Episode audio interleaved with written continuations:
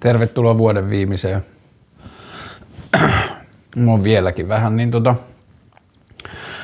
joulun ja välipäivien ja uuden vuoden suunnitelmat auki, mutta that much I can tell. Et eiköhän tää ole vuoden viimeinen jakso. Um, mä yritin miettiä, että onko mulla vuodesta 2022 mitään yleispätevää sanottavaa, mutta mm, mulla tuli mieleen vaan jotenkin välivuosi semmoisena jonain niin kuin henkilökohtaisena, niin kuin, se ei ole millään tavalla kriittinen ajatus tätä vuotta kohtaan. Tämä vuosi on ollut ihan hyvä. Mitä mä tarkoitan sillä on se, että tämä oli ehkä semmoinen niin kuin, tehdään niitä asioita, mitä tehdään vuosi. Että tämä vuosi on ollut hengeltään tosi samanlainen läpi vuoden. Et mä oon tehnyt suunnilleen samanlaisia duuneja. Loppuvuotta lukuun ottamatta nyt mulla on ollut ihmeellinen työputki, että puhelin rupesi soimaan ja sitten mä oon tehnyt tässä joulukuussa tosi monta outoa ja erilaista projektia, joka on ollut kivaa. Mutta yleisesti ottaen mun vuos, niin kuin, työt oli aika paljon samoja läpi vuoden. Mun elämäntilanne, mun arki, mun tekemiset, bla bla bla bla bla. Et, mm,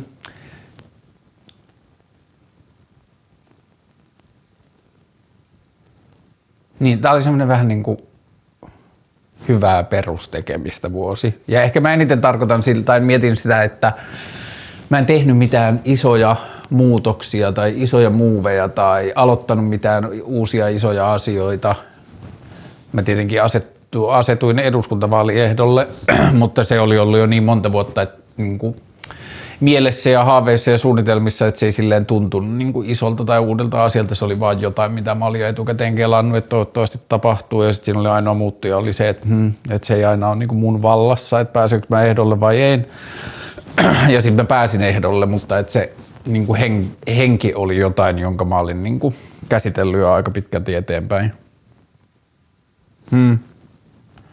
Niin, toivotaan, että ensi vuosi on sitten se, niin, niin tota, vuosi, että joku muuttuu isoksi, että mä saan neljän vuoden työpaikan.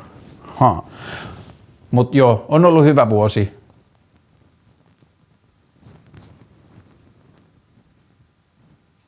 Eventful, mutta uneventful.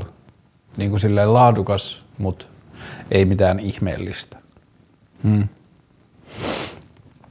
Ja sitten on ollut ehkä verrattuna aikaisempiin vuosiin, nyt viimeiseen parin vuoteen, niin vähän en nyt tiedä sairastelevan, mutta terveys on vaikuttanut mun elämään tänä vuonna enemmän, että ensin korona kusi sen mun juoksuprojektin ja sitten mä sain kesällä juhannuksena sen ää, jonkun selkäranka-asian, josta mä luulin, että se on sydänkohtaus ja bla bla bla ja se rajoitti toimintaa ja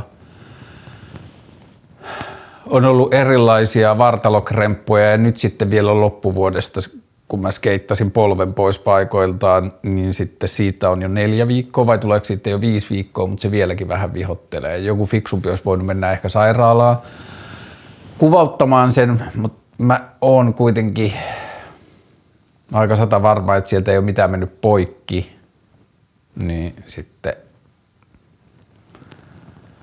mä luulen, että siellä on jossain noissa polven asioissa revennyt ehkä joku jänne tai jotain, mutta – Mä nyt yritän vaan kuntouttaa kotikonsta ja toivottavasti se on jo pian alkuvuodesta kunnossa. Ja, niin, ja sitten mulla on tässä vielä loppuvuodelle semmoinen projekti, että mä en pyöräily muutamaan päivään ja niinä päivinä tuli ihan vitusti lunta, niin mun polkupyörä on tuolla pihalla semmoisen lumijäisen jäisen lumikuoren puoliksen alla, että pyörästä näkyy puolet, kun se oli lähellä talon seinää ja sitten siihen tiputeltiin lumia, niin mä tarvin varmaan yli sorkkaraudan ja pistolapion, että mä saan se ulos sieltä, niin se pitää kaivaa ennen kuin lähtee mihinkään jouluviettoon. Mutta joo, ehkä voidaan vuoden alussa tehdä, jos tuntuu siltä, niin voidaan tehdä vielä semmoinen joku yhteenveto. Kirjat, biisit ja elokuvat tyyppinen. Mutta en tiedä. Ehkä tämä vuosi voi olla vaan semmoinen, että se voi antaa rullata vaan historian hämärään. Ää, vlogin tuli kivasti kysymyksiä, niin mennään niihin. Ää, Harry ja Megan Netflix-dokkarisarja, en ole kattonut, enkä ole ihan varma jaksanko alkaa katsomaan. Mä symppään Megani, koska se vaikuttaa sen vähän perusteella, mitä mä oon seurannut, joka on tyyliin otsikot. Kun mä selaan iltapäivän lehtien ja joskus tai joskus Hesarissakin mainitaan, mutta kun mä tilaan, selaan noiden isoimpien lehtien otsikot about päivittäin, niin Meganista tulee semmoinen olo niiden perusteella, että se ei anna sen niin kuin kuninkaalliseen perheen tai niin kuin monarkia-perheeseen kuuluvuuden hallita tai määrittää sitä, millaista elämää se elää. Tietenkin se liittyy varmaan Harrynkin, että ne on molemmat ollut kiinnostuneita vähän ottaa etäisyyttä siihen. Niin se niin kuin asiana mm, on inspiroivaa, mutta sitten mä en tiedä kiinnostaako se mua tarpeeksi. Mä katsoin uudesta Crown-sarjasta ekan jakson, mutta mä en ole katsonut sitä sen jälkeen, joka ei välttämättä liity Crowniin, se vaan liittyy siihen, että mulla ei ole ollut. Mä en ole tänä vuonna, mä en Succession Mä yritän miettiä, että mitä TV-sarjoja mä oon kattonut tänä vuonna. Jos Successionin vikakausi tuli tällä, tänä vuonna, niin mä oon kattonut sen. Mutta joo, mä oon katsonut kyllä TV-sarjaa ihan tosi vähän. Niin vaikka mä oon digannut sen Crowninkin edellisistä kausista tosi paljon, niin jostain syystä mä en jatkanut nyt sen kattomista. Voi olla, että mä katson sen joskus joululomalla tai jotain. Mutta Harry ja Meghan dokkari, mä en oikein edes tiedä, mitä se käsittelee. Mua ei ole kiinnostanut tarpeeksi. Sitten musta tuntuu, että kuitenkin mulla on tullut se fiilis, että niin fiiliksissä kun mä oonkin siitä Meganin meiningistä välillä, niin sit en mä tiedä ehkä mä oon vähän kynnen tämän suhteen, mutta silti mulla on tullut vähän se niin kuin fiilis, että ihan samaa julkisuuspeliä se pelaa kuin kaikki muutkin TikTokkaajat. Anteeksi, oli vähän kyynisesti sanottu, mutta niin ehkä se ei ole siksi kiinnostanut mua tarpeeksi. Hmm. Jos monarkia vihani taas joku päivä kasvaa, niin ehkä mä voin katsoa sen dokkarisarjan sitten. Oletko miettinyt palaamista someen? Voisi olla iso tekijä vaalikampanjassa. Olen ja en, tai en ole ehkä. Tällä hetkellä somettomuus antaa niin paljon, tai ei tällä hetkellä, vaan koko sen ajan, kun mä oon lähtenyt somesta, niin sen jälkeen niin toi henkilökohtaisen sosiaalisen median tilien ja ulottuvuuksien puute on ollut selkeästi elämänlaatua parantava asia. Kyllä mä tiedän, että se on vähän riskiton vaalien suhteen, mutta en mä tiedä, mitä se tarkoittaisi se, että mulla olisi henkilökohtainen some, jos mä päivittäisin jotain chuppaduidaa, niin kuin päivittäisasioita, niin sit mä voisin jotenkin enemmän laittaa vaaliasioita sinne väleihin. Mm, ehkä mä yritän myös olla vähän asiapena näiden vaalien suhteen, että mä yritän vaan – luukuttaa tai löytää tapoja sanoja niitä asioita, jonka vuoksi mä oon ehdolla ja jota mä haluaisin ajaa. Ja sitten jos ihmisiä kiinnostaa, niin sitten ne ehkä mainitsee niiden ystäville tai ne sisäistää jollakin tavalla. Ja sitten nyt mä kävin selaa sitä mun Kaarlen vaalit instatiliä, eli vaaleihin liittyvää instatiliä, niin sinne alkaa mun mielestä jo aika kivasti muodostua semmoinen joku niinku yleisviva tosta ehdokkuudesta ja niinku mun jutusta – mutta joo, oon mä miettinyt sitä, että onko se niin kuin, kuinka tyhmää, että mä en ole henkilökohtaisesti somessa samaan aikaan, kun mä yritän osallistua vaaleihin tai niin kuin osallistun vaaleihin, mutta en ole silti miettinyt niin paljon tai sillä tavalla, että harkitsisin sosiaaliseen mediaan palaamista. Facebook-tili mun pitää tehdä, jotta mä voin ostaa vaalitilille mainontaa Instagramissa, niin se mun pitää hoitaa. Mutta se jää sitten joksikin vaan niin kuin hallinnolliseksi, hallinnolliseksi piilotiliksi. Ja niin, mä itse asiassa yksi päivä mietin jotenkin sitä, että, hmm, että mä nyt on ollut joku vähän yli vuoden pois sieltä sosiaalisesta mediasta niin kuin yksityishenkilönä, että miltä se on tuntunut, että onko mä menossa takaisin tai kaipaanko mä sitä tai muuta, niin tuntuu jo aika kaukaiselta –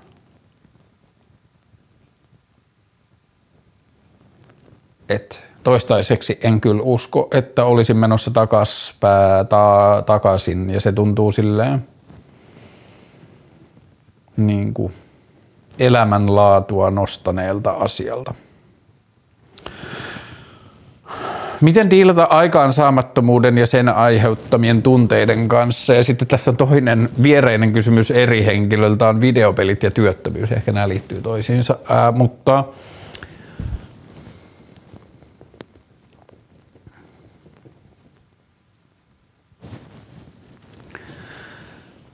Mä oon ollut tämän asian kanssa vähän jotenkin silleen kahtia jakoissa tilanteessa, että mä oon öö, joutunut käsittelemään aikaansaamattomuutta välillä, mutta sitten toisaalta mulla ei ole liittynyt siihen sitä semmoista kokonaissyyllisyyttä, koska sitten samaan aikaan mä oon kuitenkin tehnyt riittävästi noin niin kuin mittareiden perusteella, että mä oon tehnyt riittävästi töitä hankkiakseni itseni toimeentulon, joka nyt on ollut varmaan se ydinajatus aikaisempien taloudellisesti vaikeiden jaksojen jälkeen.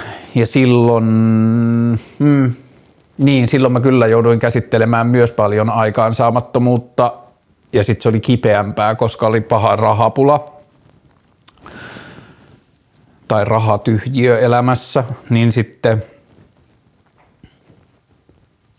Niin se on jännä, että elämä on tietyllä tavalla muuttunut tosi vähän siinä välissä, että mulle on tullut sen verran asiakkaita, että mä oon saanut toimeentulon, mutta sitten mun elämässä on säilynyt tosi paljon samanlaisia palikoita, että on hirveästi joutilaisuutta. On myös paljon kysymyksiä siitä, mitä mä voisin tehdä aikaisemmin sen, mitä mä voisin tehdä kautta mitä mun, mitä mun pitäisi tehdä, niin siihen liittyy sitä niin kuin, taloudellisesti vaikeina aikoina, niin siihen liittyy semmoista niin kuin syyllisyyttä ja häpeää ja itsesyyllistämistä, niin sitten siinä oli semmoinen luuppi, mutta sitten nyt siihen ei tarvi liittää tietyllä tavalla niitä negatiivisia tai syyllistäviä ulottuvuuksia, että sitten se on niin kuin, että se on enemmän semmoinen, ha- niin silloin se on niin kuin se siihen tyhjään tilaan tai saamattomuuteen on liittynyt se mun pitää tai pitäisi tehdä jotain ja nyt se on semmoinen, että hmm, mä saisin tai mä voisin tehdä jotain, mitä mä haluaisin tehdä niin se on ollut kyllä ihan kiinnostava käsitellä sitä, että miltä ne tuommoiset niin eri lähtökohdat siihen joutilaisuuteen tai saamattomuuteen. Niin, ehkä se on silloin, että silloin kun ei ole pakko tehdä ja on tyhjää aikaa, se on joutilaisuutta, ja silloin kun on pakko tehdä, mutta ei saa aikaa, niin sitten se on saamattomuutta ehkä. Mutta mm, yksi, miten mä oon käsitellyt sitä, on se, että a, nämä tyhjät ajat on niitä aikoja, jolloin mun aivot käsittelee jotain isompia prosesseja, että mitä mä haluan tehdä isossa kuvassa, mikä on merkityksellistä, mitä kohti mä haluan mennä, mihin mä haluan käyttää aikaa, niin bla bla bla. Niin sit se on yksi, jolla mä oon saanut niin hankittua armollisuutta itselleni, että mä oon voinut ajatella, että nämä tyhjät ajat on prosessointia jotain muuta varten ja että joskus tulen tekemään jotain ja katsomaan taaksepäin ja toteamaan, että a, en tekisi nyt tätä, jos sen olisi pitänyt silloin tyhjää, että sinä aikana mä oon työstänyt tämän tekemisen edellytykset ja niin edelleen.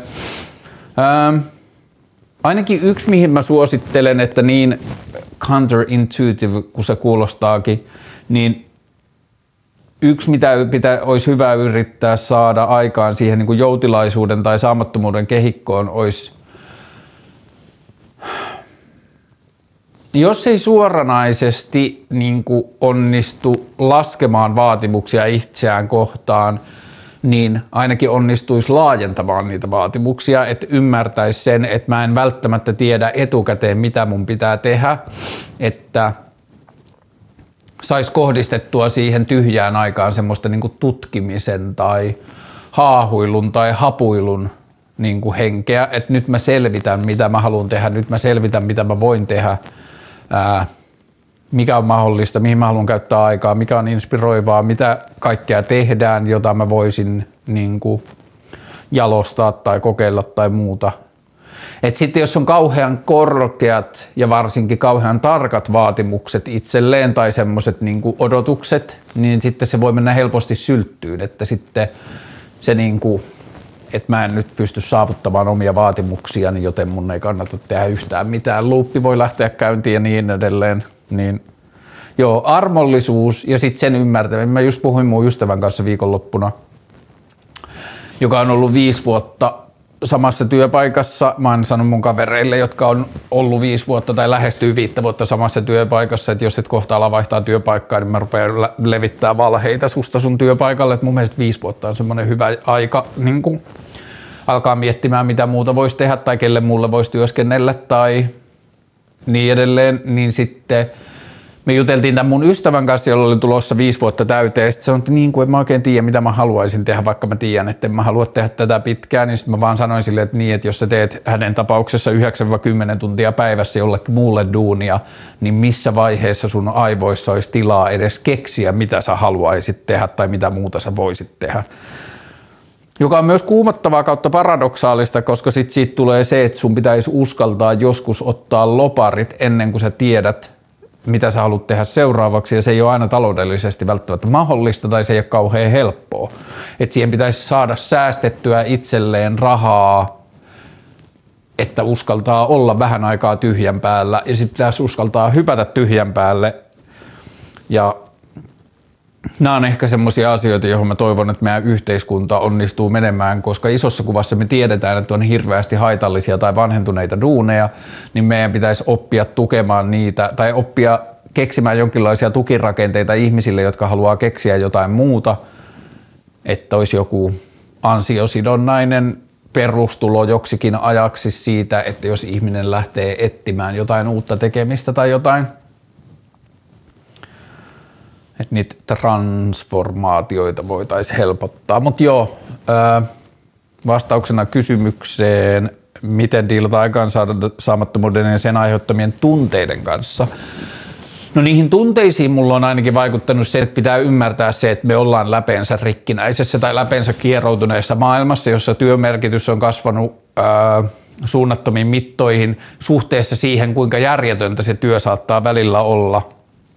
Että työstä on tullut itseisarvo, niin niihin tunteisiin itselleen pitää kyllä antaa släkkiä ja semmoista hengitystilaa, että niin aivan, että me työskennellään läpeensä niin kuin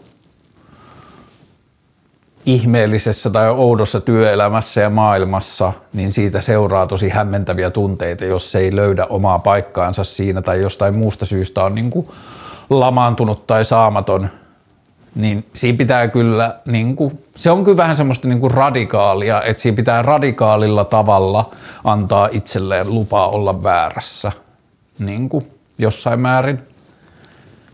Ja radikaalilla tavalla antaa itselleen lupaa ajatella, että se tapa, miten maailmaa rakennetaan ja miten maailma toimii, ei ole hirveän terve tai fiksu tällä hetkellä. Että me ollaan niin siinä niin kuin, tuottavuus ja mitattavuus kiimassa, että siitä seuraa tosi outoa kulttuuria ja outoa työelämää ja kaikkea muuta, niin ei ihme, että meillä voi olla vaikea löytää paikkaamme siellä.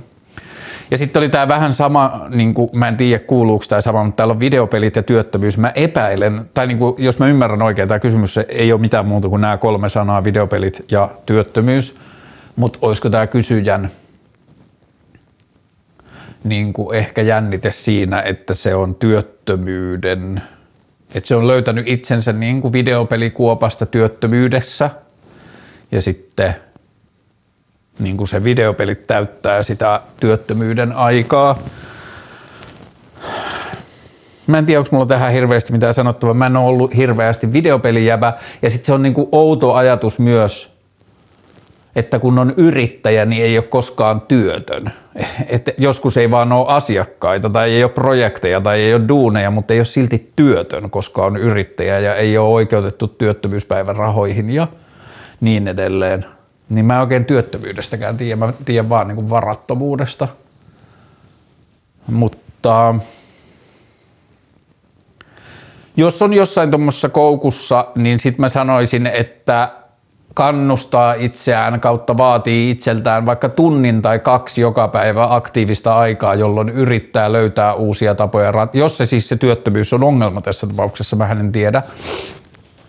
Mutta jos se työttömyys on joku asia, johon haluaa tilanteen muutoksen, niin yrittää vaikka tunnin kaksi päivässä lähetellä jotain random avoimia työhakemuksia vaan firmoihin tai työpaikkoihin tai aloille, joista voisi digata, on niin vähän hävittävää ja miettiä muuten niin kuin vaikka tunnin päivässä tai jotain, että mitä mä voisin tehdä tämän tilanteen purkamiseksi, mitä mä en ole vielä kokeillut, mihin mä en ole soittanut, ketä mä en ole tavannut, kelle mä en ole lähettänyt sähköpostia, onko jotain, mitä mä en ole koskaan tullut ajatelleeksi, että hei, tämähän voisi olla mun juttu, lähdenkö mä kouluun aikuisiellä tai nuorella iällä tai mitä ikinä tämä ihminen niin kuin mikä se elämäntilanne onkaan.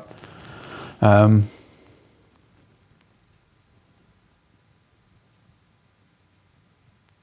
Hmm.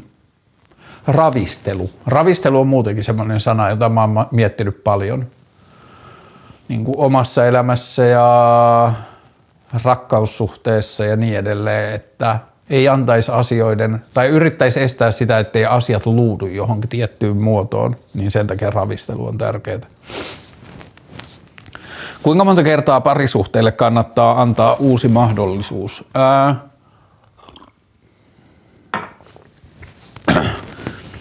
jos aina yhteenpalaamisen jälkeen konflikti tai ero syntyy aina saman asian äärelle tai ympärille, niin sitten ei välttämättä kauhean monta kertaa mun mielestä. Että jos aina sama asia problematisoituu, niin sitten se on luultavasti sopimattomat temperamentit tai sopimattomat luonteet tai sopimattomat tarpeet tai sopimattomat yhteensopimattomat elintavat tai arjen jotkut toteuttamismuodot tai jotkut, että jos se menee aina samoille raiteille, niin sitten jos ei jotain ihmeellistä oivallusta tapahdu tai jotain muutosta jommassa, kummassa tai molemmissa, niin sitten ei välttämättä hirveän monta kertaa mun mielestä. Öö,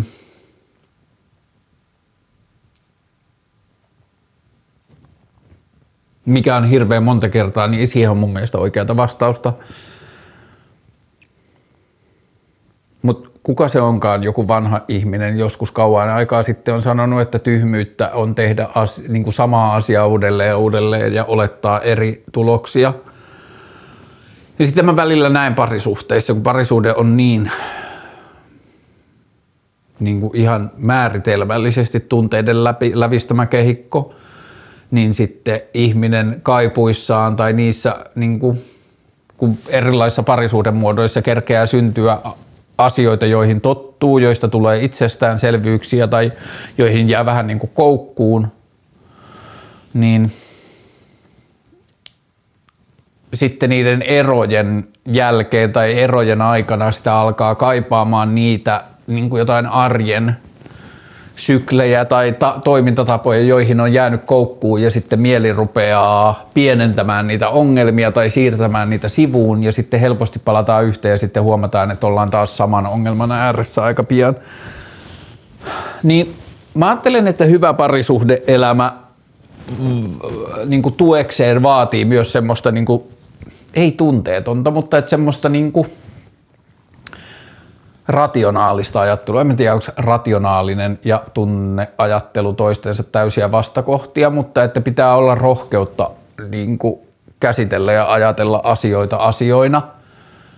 Ja sitten joskus esimerkiksi just löytyy jotain semmoisia temperamentti- tai elämäntarve- tai haluasioita, että vaikka että en mä tiedä, haluaa arjelta erilaisia niin kuin, kiinteitä rakenteita, että toinen haluaa vaikka, että mä haluan, että mun joka päivä on erilainen, että mä haluan elää elämääni kuin huvipuistorataa ja toinen niin ajattelee, että mä haluan, että jokainen päivä alkaa samalla lailla ja mä voin olla myös varma siitä, että huominen päivä on samanlainen ja mä haluan varmistaa, että siinä on niin jatkumo ja ennakoitavuus, niin sitten jos tällaiset jos ihminen pystyy sanomaan, että tämä on mulle merkityksellistä isossa kuvassa, tämä ei ole tulossa muuttumaan, ja sitten vaikka nämä konfliktit aiheuttaa päivittäin, tai tämä konflikti aiheuttaa päivittäin uusia konflikteja tai jotain, niin sitten pitää olla semmoinen niin rationaalinen rohkeus ja rehellisyys sanoa, että, että me halutaan eri asioita, me halutaan erilaista arkea. Sä oot ihana ihminen, mä oon ehkä ihana ihminen, me pidetään toisistamme, meillä ei ole mitään henkilö, niin kuin, me, että siitäkään huolimatta, että meillä ei ole mitään niin kuin, persoonaan meneviä asioita, jotka estäisi sitä, että me voitaisiin rakastaa toisiamme, mutta että se arki tai elämä, millaista me halutaan elää, niin se ei vaan niin kuin, ne ei tue toisiaan. Niin tällaisiin niin kuin rationaalisiin keskusteluihin tai huomioihin pitäisi, olisi hyvä olla rohkeutta, että voi tarkastella sitä, että onko oikeasti edellytyksiä löytää molempia tyydyttävää elämää. Ää, Poliittisen järjestelmän uudistamisen aikatauluarvio. Ää, mä mietin tätä eilen, kun tämä kysymys tuli, että siinä niin kuin, mulla on kaksi aikatauluarviota. Niin kauan, kun jotain konkreettista tapahtuu, ja tässä tapauksessa mä ajattelen, että se konkreettinen on eduskunnassa julkisesti käytävä keskustelu siitä, että eduskunnan tai yleisesti demokratian toimintamallia pitäisi kehittää tai toimintatapaa pitäisi kehittää niin kauan kuin ennen kuin on luotu joku lautakunta tai työryhmä tai virasto tai ministeriö, jonka tehtävä on kehittää sitä, että mikä on demokratia tämän meidän nykyisen demokratian jälkeen, että mikä on seuraava vaihtoehto tai next step, niin ennen kuin tapahtuu jotain konkreettista, niin mä ajattelen, että se aikatauluarvio on noin 100-200 vuotta ja sitten se aikatauluarvio voi lyhetä dramaattisestikin, jos tapahtuu jotain konkreettisia asioita. Mä ajattelen, siis en mä tiedä, mä voin olla täysin harhainen ja mä voin olla täysin utopistinen tämän asian kanssa, mutta musta tuntuu, että jos me saadaan tuotua julkiseen keskusteluun niin kuin edes se otsikko, että demokratia voisi olla jotain muuta, mitä se voisi olla, miten sitä kehitetään, miten sitä tutkitaan, niin se aikataulu voi lyhetyä dramaattisestikin. Mä ajattelen, että ja tämä voi olla sitä mun harhaista utopia, niin kuin utop, utopista ajattelua, niin, mutta että mä ajattelen, että länsimaissa yhteiskunnassa, yhteiskunnissa tai länsimaissa hyvinvointivaltioissa on – niin kuin paljonkin ihmisiä, jotka loppujen lopuksi kannattaisivat tai olisivat kiinnostuneet demokratian vaihtoehdoista, mutta kun sitä keskustelua ei vielä ole, eikä ole semmoista niin kuin mihin kiinnittyä, ei ole mitään puoluetta tai näkyviä kansanedustajia tai mitään, jotka sanoisivat, että tämä nykyjärjestelmä on vanhentunut ja rikkinäinen, niin ei ole mitään, mihin se ilmiö voisi kiinnittyä. Niin mä ajattelen, että se ilmiö on sellainen uinuva asia, että ihmiset on niin kuin paljon sitä mieltä, vaikka ne ei edes tiedä. Ne ei ole vaan altistunut sille vaihtoehdolle, että, että ai niin, että mehän voitaisiin miettiä tätä asiaa, koska demokratia sivuttaa sen kokonaan. Niin sen takia mä ajattelen, että se aikatauluarvio voi lyhentyä paljonkin yhtäkkiä tai lyhyessä ajassa, jos siinä eteen alkaa tapahtumaan jotain juttuja. Mutta nykyisellään mä sanoisin, että se järjestelmän uudistamisen aikatauluarvio on, sanotaan vaikka 60-180 vuotta. Tykkäätkö joulusta ja sitten täällä lisää jotain, mitä joulu tarkoittaa sinulle ja joulumerkitys, bla bla. Hmm. Mä en, en tykkää joulusta, et ei mulla silleen mitään joulua vastaan ole, mutta mm, ehkä mulla on vähän konflikti sen kanssa, että siinä on se joku semmoinen kristillinen pohjasävy maailmassa, joka ei ole enää kovin kristillinen ihmiset ei usko kristilliseen Jumalaan, niin sitten mä ehkä jotenkin vähän vaivautuneena odotan sitä, että mikä on vuoden lopussa vietettävän pidemmähkön niin kuin loma- tai vapaa-jakson fokus tai idea, jos myönnetään, että se ei enää liity varsinaisesti Jeesuksen syntymiseen, niin sitten ehkä mulla on joihinkin jouluun liittyviin asioiden kanssa vähän pihviä, koska se niin kuin se pohjatarina ei ole mulle merkityksellinen. Musta tuntuu, että se ei ole myöskään yhteiskunnalle merkityksellinen. Tutkimuksissa alle 25 prosenttia ihmisistä uskoo kristilliseen Jumalaan. Mm. Joulu varmaan isossa kuvassa merkkaa aika paljon sitä, että se antaa luvan päästää irti niin kuin arkiasioista ja työasioista ja ottaa etäisyyttä. Mä elän onnekkaassa tilanteessa, että mun arki ei varsinaisesti ole työn ja työasioiden läpäisemää niin paljon kuin ehkä länsimaissa niin kuin arjessa keskimäärin tällä hetkellä, niin siksi se joulumerkitys ei ole mulle niin suuri, kun mä tii, niin kuin ajattelen, että se monille muille on tai että se kulttuurille on. Um, Mutta joo, kyllä mä tunnistan itsekin sen, että vaikka se kuilu ei ole niin iso, niin joulu on kiehtova siinä, että se antaa niin kuin joku semmoisen viimeisen pushin vielä siihen, että sun ei tarvi vaatia itseltäsi mitään tai että sun ei tarvi saada mitään aikaan ja niin edelleen. On jotain joulumusiikkia, mistä mä dikkaan. Mä oon yrittänyt etsiä vinyylillä sitä Jussi Björlingin O Helganattia, joka on maailman kaunein joululaulu ja yksi maailman kauneimmista musiikkiesityksistä. Öö, mutta senhän voi myös kuunnella Spotifysta tai internetistä yleisesti. Ähm, sitten jotain joulusafkoja, mistä mä dikkaan. Mutta joo, ehkä joulu on mulle pääasiassa tekosyy olla välittämättä tai vaatimatta mitään. Miehet käyttävät jatkuvasti muija-sanaa puhuessaan naisista kautta tyttöystävistään MP. Ää, tähän sivuhuomiona mä oon huomannut mun 13-vuotiaan teinityttäreni kanssa, että teinit käyttää nykyään äijä-sanaa sukupuolineutraalina, että äijä ei tarkoitakaan enää miestä, vaan äijä, äijä tarkoittaa samaa kuin tyyppi tai dude englannis, englannin kielessä, että dude on alkanut, niin kuin, tarko, on, niin kuin, alkanut muuttumaan sukupuolineutraaliksi myös viime vuosina. Mutta muija, ähm, mm, se riippuu ihan ehkä siitä hengestä. Mä tiedän ihmisiä, jotka sanoo, muija sillä tavalla, että se ei särähdä mun korvaan, että siihen liittyy jotain semmoista niin kuin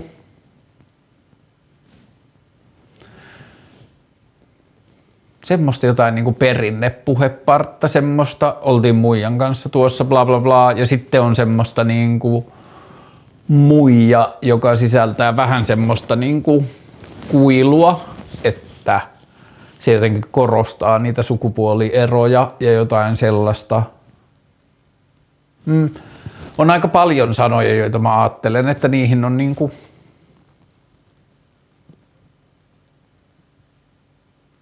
kun mä tapasin rakkauskumppanin niin, ja mä sanoin sitä ja kutsuin sitä aika nopeasti tapaamisen jälkeen babyksi ja sitten se sanoi, että älä kutsu mua babyksi, mä en tykkää babystä ja sitten mä sanoin, että mm, baby on mulle luonnollinen sana, että mä tuun kutsumaan sua babyksi ja sitten nykyään me molemmat kutsutaan toisiamme babyksi.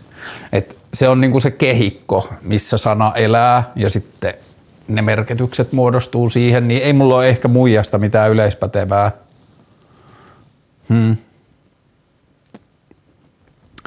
Neitsyys ja sen menettämiseen liittyvät paineet. Mä en tiedä, missä mä kohtasin tuohon tovi sitten, mutta sitten mä jäin miettimään sitä, että, hmm, että se voi kyllä olla isompi asia. Mulle ehkä neitsyyteen liittyvät asiat jäi vähän niin kuin tuon lestadiolaisuuskehikon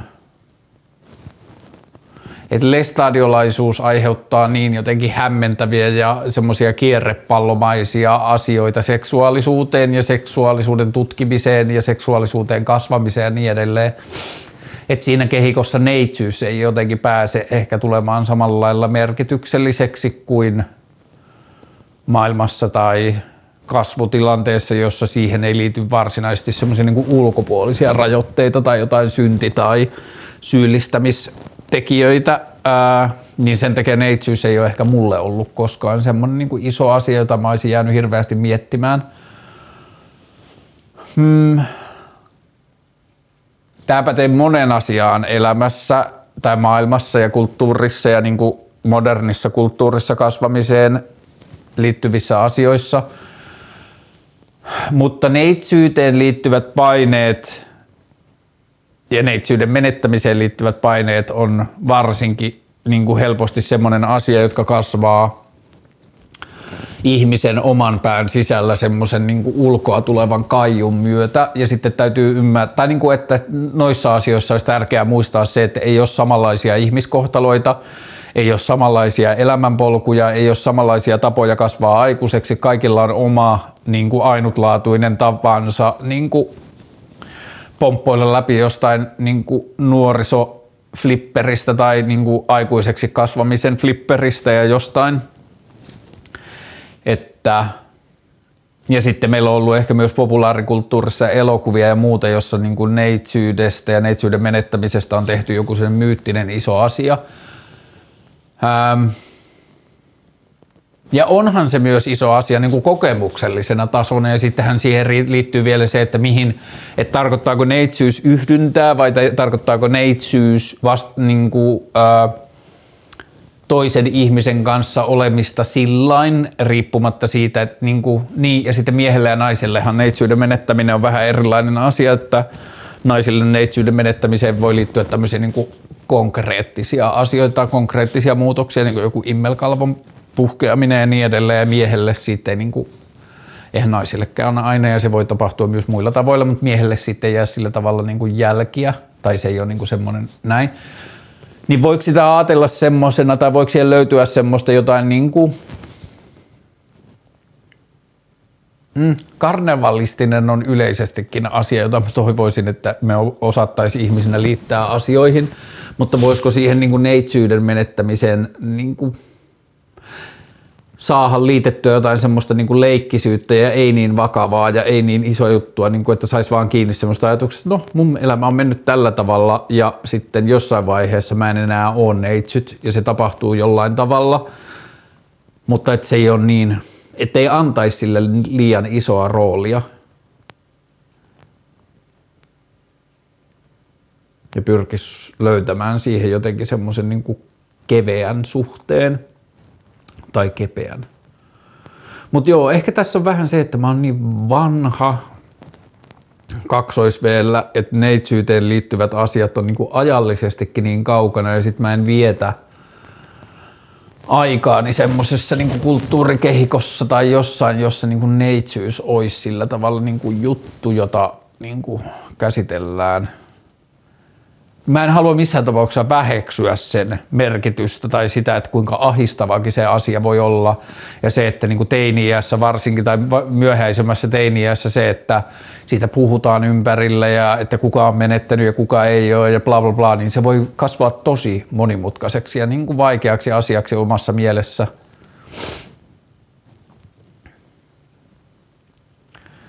Hmm.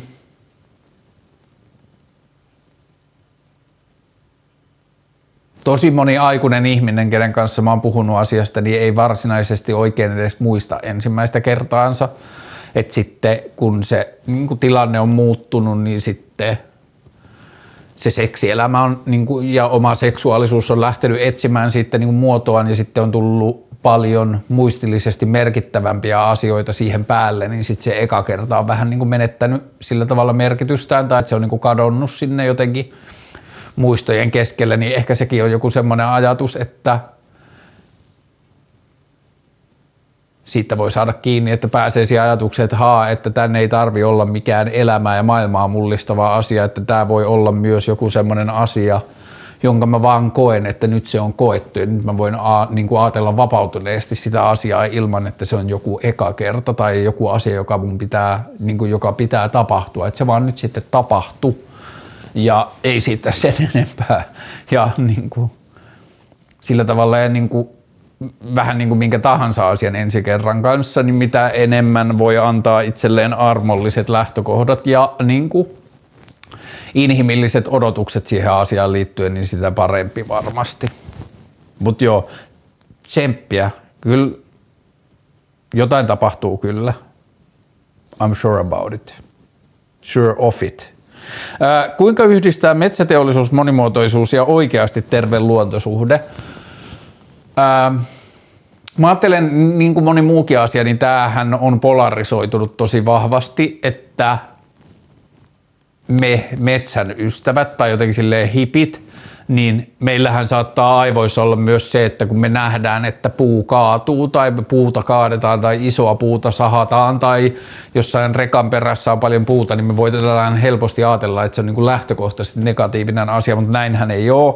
Ihminen osaa tehdä metsille paljon asioita, joita luonto ei osaa tehdä, niin me Mm, on tietenkin keskusteluarvoista, että halutaanko me, että kaikki mitä maailmassa on, että se on niin kuin luonnonmukaista ja muuta, mutta että jos ihminen esimerkiksi hoito harventaa metsiä, niin syntyy isompia ja upeampia ja näyttävämpiä puita ja metsiköitä, mitä luonto osaisi itse tehdä ilman apua. Sitten on alueita, jotka on semmoisilla niin alueilla, jossa ihmisen jälki näkyy muutenkin niin paljon, että se, että joku isokin metsäalue saattaa olla niin, kuin niin sanottua talousmetsää, niin se ei olekaan varsinaisesti niin kuin esteettinen tappio, että, siinä, että se on muutenkin niin kuin ihmisen jälkien jättämän niin kuin ympäristön lomassa. Ähm. Yksi, mistä mä oon välillä huolissaan, on se, että osataanhan me olla tarpeeksi fiksuja, että me jätetään maailmaan tarpeeksi tilaa, johon ihminen ei olisi koskaan koskenut, että me jätetään täysin koskematonta luontoa, että me voitaisiin niin antaa luonnolle mahdollisuus näyttää vuosisata toisensa jälkeen, että mitä luonto tekee, jos ei me häiritä sitä ja sen takia meillä on luonnonsuojelualueita ja iki, suojeltuja ikimetsiä ja kaikkea sellaista, niin se on musta tosi tärkeää. Öö, Mutta sitten taas sieltä toiselta puolelta, niin musta tuntuu, että poliittisessa keskustelussa ja metsäkeskustelussa on paljon myös sitä, joka siis löytyy monista muistakin yhteiskunnan osa-alueista, mutta että se, että kun meillä ei ole turvattu ihmisten selviämistä, toisin sanoen meillä ei ole perustuloa, niin se on niin kuin inhimillinen tragedia ja pelko ja paniikki, jos metsän suojelu tai joku semmoinen niin kuin metsämyönteisyys menee liian pitkälle. Nyt Spotify tai podcastin kuuntelijoille tiedoksi käytin lainausmerkkejä sanan liian pitkälle kohdalla, että jos perheen ja alueen ja suvun ja mikä tahansa toimeentulo tulee metsänhoidosta tai niin kuin talousmetsistä, niin se, voi, se on luonnollista. Se ei pelkästään voi tuntua pelottavalta, vaan se on pelottavaa keskustelua jos jotkut hipit jossain kaupunkialueella, jotka ei ymmärrä metsänhoidosta yhtään mitään, jankkaa, että kaikki metsät pitää säilyttää ja metsän kaataminen on väärin, niin, ja mä en varmaan edes hirveästi kärjistä, että jos sitä katsoo jostain niin kuin syrjäseutujen metsätalousnäkökulmasta, niin se, että täällä jossain Helsingissä jotkut tämmöiset niin kaupunkihipit vastustaa metsänhoidollisia toimenpiteitä siksi, että metsään ei saa koskea, niin se voi tuntua tosi kaukaiselta ja pelottavalta. Ja sitten kun tähän liitetään vielä poliittiset, ää, niin kuin meidän puoluejärjestelmä ja niiden välinen kilpailu ja muuta, niin sitten on tämmöisiä niin keskusta, joiden etu on vaan kritisoida, poliittinen etu on kritisoida kaikkia metsään suojeluun liittyviä niin kuin toimenpiteitä ja keskustelua, koska sillä tavalla ne niin kuin pyrkivät turvaamaan oman äänestäjäkuntansa huomisen samanlaiseksi kuin ne eilinen oli, joka on yleisestikin ottaen vähän kestämätön ajatus. Huominen ei voi olla samanlainen kuin eilinen, koska me ollaan tehty niin paljon asioita, jotka ei vaan ole kestävällä pohjalla. Mutta kun tässä oli tämä kysymys, että miten, kuinka yhdistää metsäteollisuus, monimuotoisuus ja oikeasti terve luontosuhde, niin varmaan se vastaus on, että meidän pitäisi löytää tapoja käydä sitä keskustelua – jonkin niin kuin ei juupas eipäs lähtökohdasta tai öö, niin kuin näin polarisoituneista lähtökohdista kuin mitä se nyt on. Että meidän pitäisi päästä jotenkin keskustelun ääreen, jossa me myönnetään, että se on joillekin ihmisille toimeentulo, myönnetään, että se on joillekin metsille elinehtoja tai joillekin puulajille tai joillekin eliölajeille tai eläinlajeille elinehto, että niitä metsiä ho- hoidetaan ja niin kuin, äh, hoito harvennetaan ja saman aikaan meidän täytyy muistaa ja myöntää se, että joillekin eläimille ja metsille ja puulajikkeille ja kasveille ja muille on elinehto, että niihin metsiin ei kosketa. Ja sitten vielä se, että sillä on niin kuin historiallista ja kulttuurista merkitystä ja biologista ja monia, mon, montaa muuta merkitystä, että meidän on tärkeää säilyttää alueita, joissa metsään ei kosketa millään tavalla ihan vaan, ettei metsään kosketa, että se metsä saa toteuttaa niin kuin, tai luonto saa toteuttaa omaa pohjavirrettään ilman, että ihminen tietoisena eläimenä puuttuu siihen niin meidän täytyy, kuinka yhdistää noin kaikki, mitä kysymyksessä esitettiin, niin mä ajattelen, että se lähtee siitä, että meidän pitää löytää keskustelukehikko, jossa nämä kaikki asiat ei ole vastakkaisia, koska nythän ne laitetaan toisiaan vastaan. Ja sitten tähän pitää muistaa vielä hiilinielukeskustelu, jolla on niin kuin oma merkityksensä. Ja on varmasti monia muitakin lähtökohtia, mutta että nämä niin kuin tulee tälleen nopeasti mieleen, että nämä kaikki pitäisi pystyä ottamaan huomioon ja sitten niin kuin kaikissa näissä tällaisissa ympäristöön tai maapallon tulevaisuuteen liittyvissä asioissa, joihin liittyy ihmisten toimeentulo, niin sinne tueksi pitää saada se joku perustulokeskustelu tai muu, että jos ihmiset pelkää tulevaisuutensa puolesta, niin me voidaan aloittaa se keskustelu siltä, että hei, turvataan se niin kuin yksittäisten ihmisten tai perheiden tai alueiden hengissä säilyminen tai niin kuin toimeen tuleminen – turvataan se, että sitä keskustelua voidaan käydä jotenkin terveellisemmältä pohjalta. Ja tämä liittyy turveteollisuuteen, tämä liittyy turkisteollisuuteen ja tämä liittyy eläin- tai niin kuin maatalouteen ja niin edelleen, että se monesti tuntuu, että se semmoisessa niin ympäristölähtöisessä keskustelussa unohdetaan, että siellä niiden päätösten toisessa päässä on ihmisiä, joille se on oikeasti taloudellinen tai arkeen liittyvä katastrofi. Ja sitten me saataan siinä keskustelussa suhtautua siihen niin kuin väheksyen tai halveksuen, että ihan sama, että nyt on kyse maapallon tulevaisuudesta. Niin onkin, mutta niille ihmisille on kyse niiden perheen tai vaikka perheen lapsien tai niin kuin yleisesti niin kuin henki, niin kuin tällaisen pärjäämis, pärjäämisestä ja sen tulevaisuudesta, niin sitä inhimillistä hätää ja kärsimystä ei pidä sivuttaa siinä keskustelussa. Mutta joo, lyhyt vastaus, kuinka yhdistää metsäteollisuus, monimuotoisuus ja oikeasti terve luontosuhde, niin lyhyt vastaus on ää, ei polarisoimalla, mä ajattelen. Kun viimeksi sekoilit äänen kanssa, niin millainen sen äänityssetup on? Ja muutenkin vlogin workflow. Mä oon selittänyt tämän joskus, mutta ehkä nyt on ihan hyvä pitkästä aikaa. Ää, mulla on siis äänipöydässä tuolla keittiön ikkunalaudalla tällainen, joka on langaton vastaanottaja nappimikrofonille ja sitten mun taskussa tässä ruudun alalaidassa, mutta se ei oikein ehkä näy, on tällainen paketti, joka on lang- tämän nappimikrofonin lähetin ja sitten siitä tulee kaapeli, joka on ihoteipillä laitettu suunnilleen tälle kohtaa tänne mun rintalastaan paidan alle. Ja nämä on siis pari, nämä on Sennheiserin AVX-järjestelmä – varsinkin jos on aloitteleva podcastaja tai muuta, niin nämä on ihan niin kuin, ei järkevän kalliit siihen. Mä oon sijoittanut jossain vaiheessa yritykselle, niin koska tämä on mulle niin kuin asia, jota mä teen paljon, joka merkkaa mulle paljon ja mulla on ollut hyvä hetki, niin mä oon sijoittanut näihin, mutta paljon halvemmalla pääsee alkuun.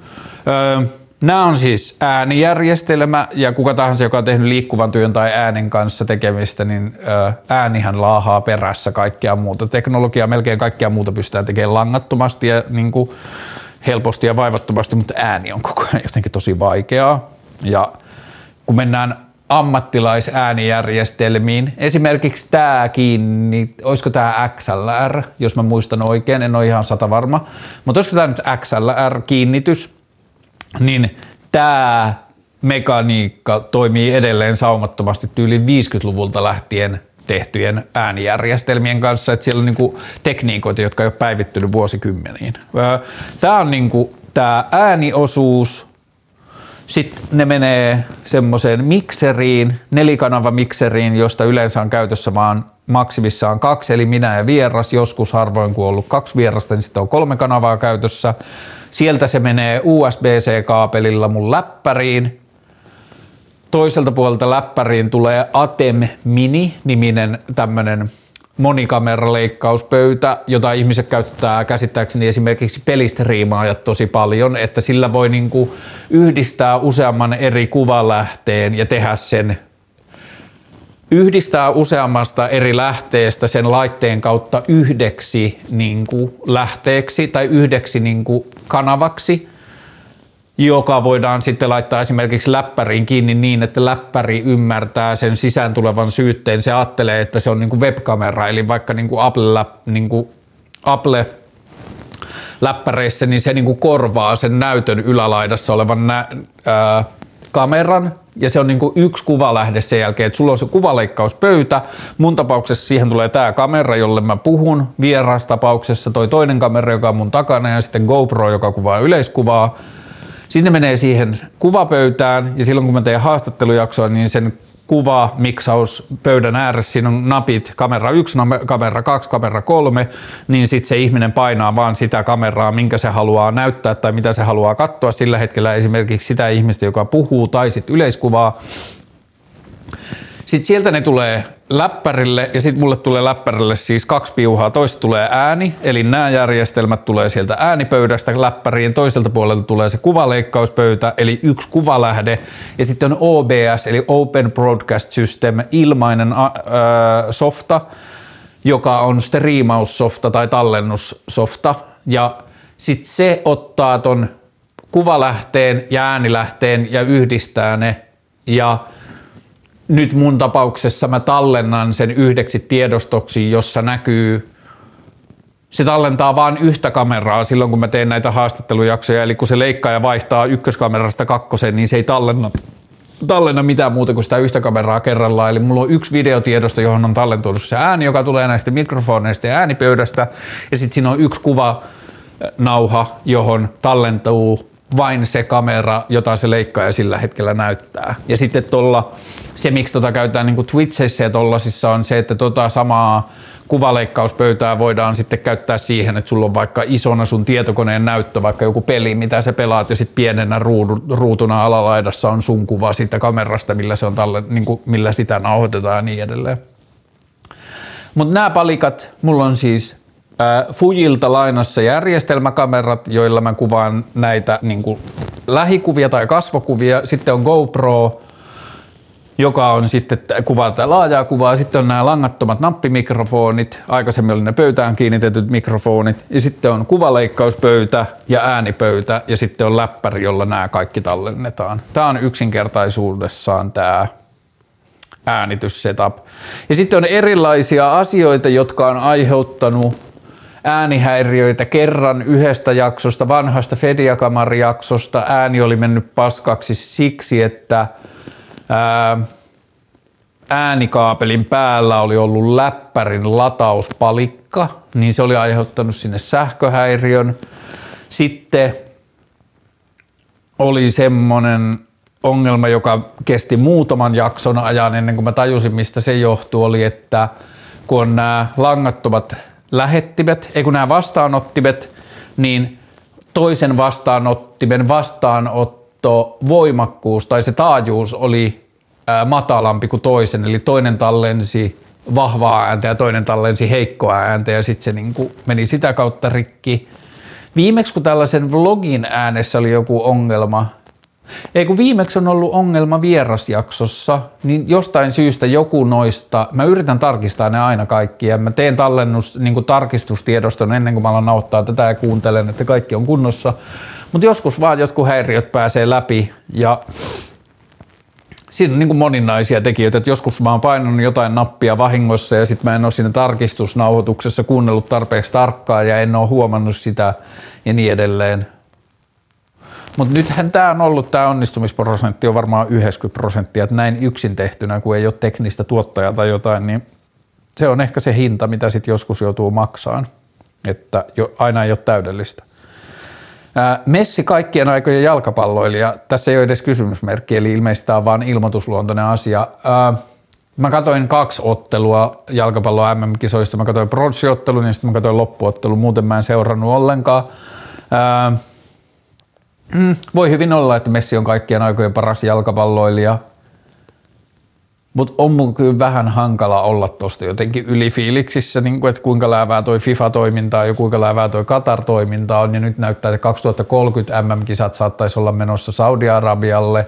Ketäs muita siinä oli Egypti ja joku toinen maa vielä, että ne olisi niin kuin yhteiskisat, mutta huhujen mukaan Messille on maksettu 30 miljoonaa siitä, että se on niin kuin Saudi-Arabian puolesta puhuja niihin kisoihin – Beckhamille väitetään maksetun 150 miljoonaa puntaa, eli 170 miljoonaa euroa tai jotain siitä, että se on ollut niin kuin Katarin mainoskasvo, niin on se tosi läävää. Ja se, että niin kuin me katsotaan jotenkin sitten läpi ja unohdetaan se läävyys siinä.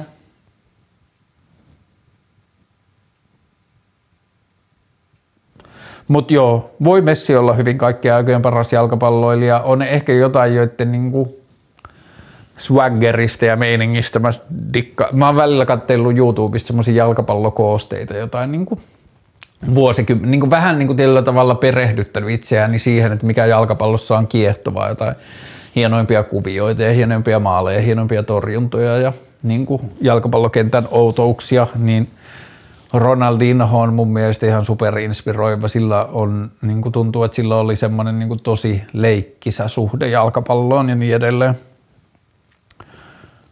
Mutta joo, ja sitten se, niinku, se loppuottelun palkintoseremonia, että Messille laitettiin se joku semmoinen niinku katarilaisten viitta päälle, niin se tuntuu, että se oli niinku sellainen viimeinen symbolinen joku semmoinen, niinku, että tässä on tämä meidän kahleet ja hallinta, että niinku,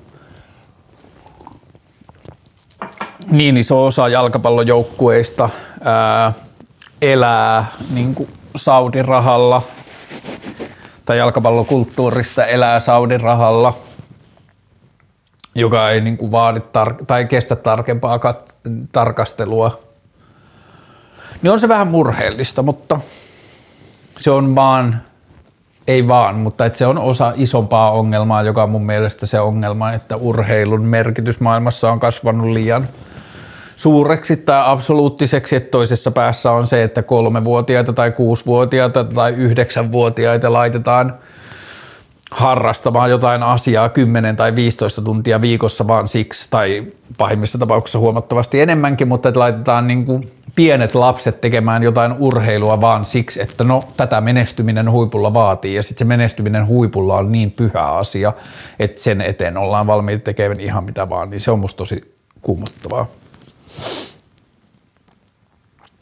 Yhdessä asuminen, kun toisella lapsia ja toisella ei. Miten vuokrakulut jakautuu? Ää,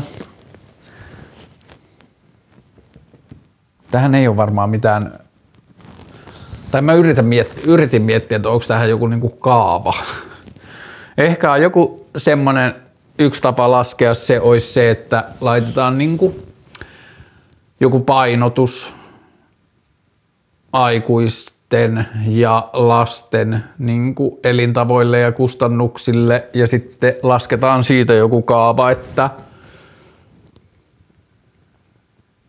kuinka monta yksikköä niin kuin ihmiskuluja siinä asunnossa asuu. Ja sitten lasketaan sen pohjalta. Ja sitten siihen ehkä myös vaikuttaa se, tai voi vaikuttaa se, että minkälaiset on näiden eripuolisuuden tulotasot – Oikea vastaus on ehkä sellainen, että miten vuokrakulut jakautuu, niin ehkä oikea vastaus on semmoinen, että ää, ketään ei vituttaisi. Niin ne vuokrakulut varmaan pitäisi jakaa. Ja sitten mitä se käytännössä tarkoittaa, niin se on varmaan tosi pari suhde tai perhe tai elämäntilannekohtaista. Hmm.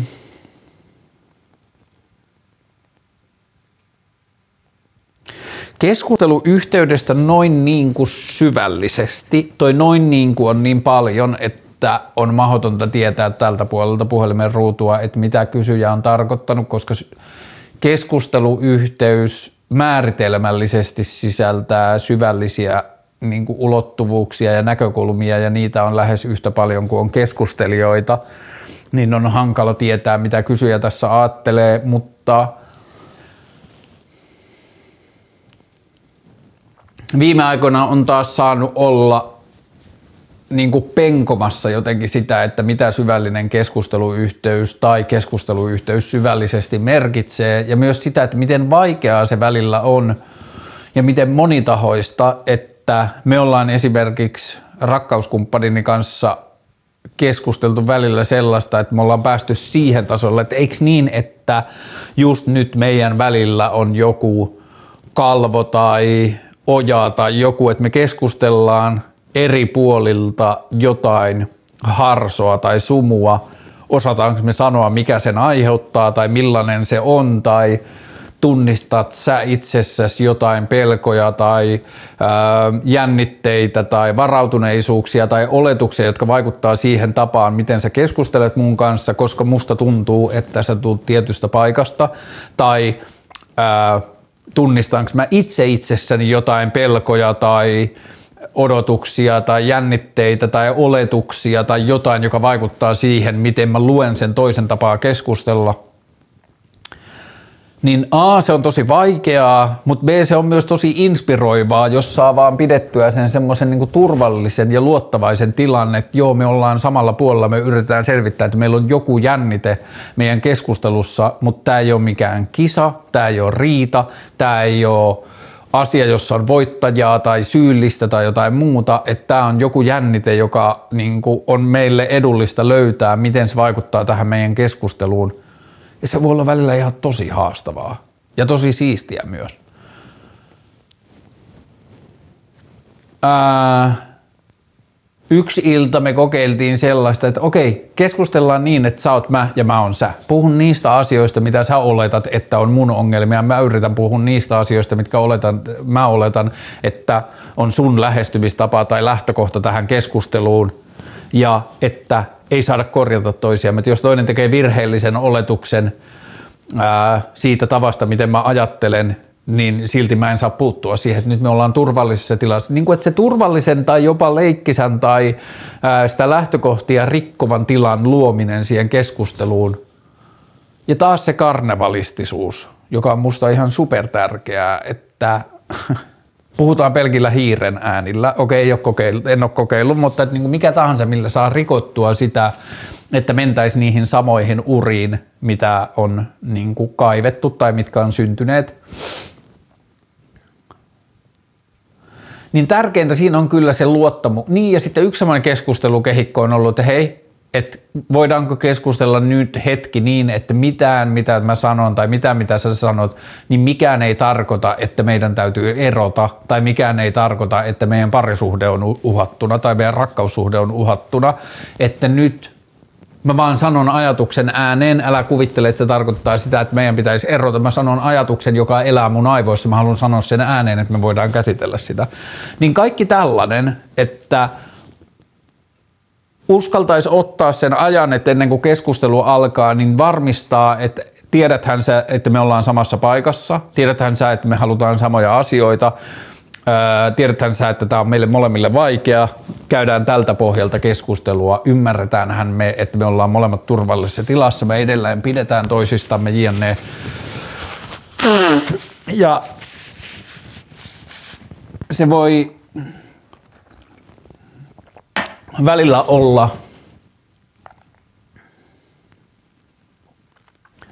mitä vähemmän onnistutaan keskustelemaan vaikeista asioista, niin sitä vaikeampia tai pelottavia niistä voi tulla. Ja joskus se voidaan huomata ihan silleen niin kuin fyysisenä ja henkisenä huohahduksena, kun toinen uskaltaa sanoa jotakin ääneen ja sitten to, niin kuin siitä uskalletaan tai osataan keskustella ja sitten se poistaa molemmilta niin kuin rekkalastillisen jotain huolia tai kuviteltuja jännitteitä tai jotain. Mutta joo, se keskustelu on vaan sellainen, että sitä pitää muistaa ja ymmärtää, kunnioittaa rajattomasti. Se on ainoa, millä niin konfliktit voidaan purkaa. Mikään muu ei auta. Oli se keskustelun muoto sitten tekstiviesti tai kirje tai kirja tai vastakkaidistuminen tai puhelu, mutta että se on ainoa, millä, se, niin kuin, millä jännitteet voidaan purkaa, on keskustelu. Ja tähän liittyen mä sain silloin joskus pari vuotta sitten tai puolitoista vuotta sitten aika paljon paskaa siitä, että mä otin sen Iivan Puopolon tähän ohjelmaan vieraaksi ihmisiltä, jotka oli sitä mieltä, että, että eri mieltä oleville tai tietyllä tavalla eri mieltä oleville ihmisille ei saa antaa keskustelun tilaa. Mä oon eri mieltä siitä ja mä en usko, että maailma muuttuu, jos ei kaikkien kanssa keskustella ja tähän liittyen mä olin toissa viikolla Iivan Puopolon ohjelmassa vieraana, löytyy YouTubesta. Ää,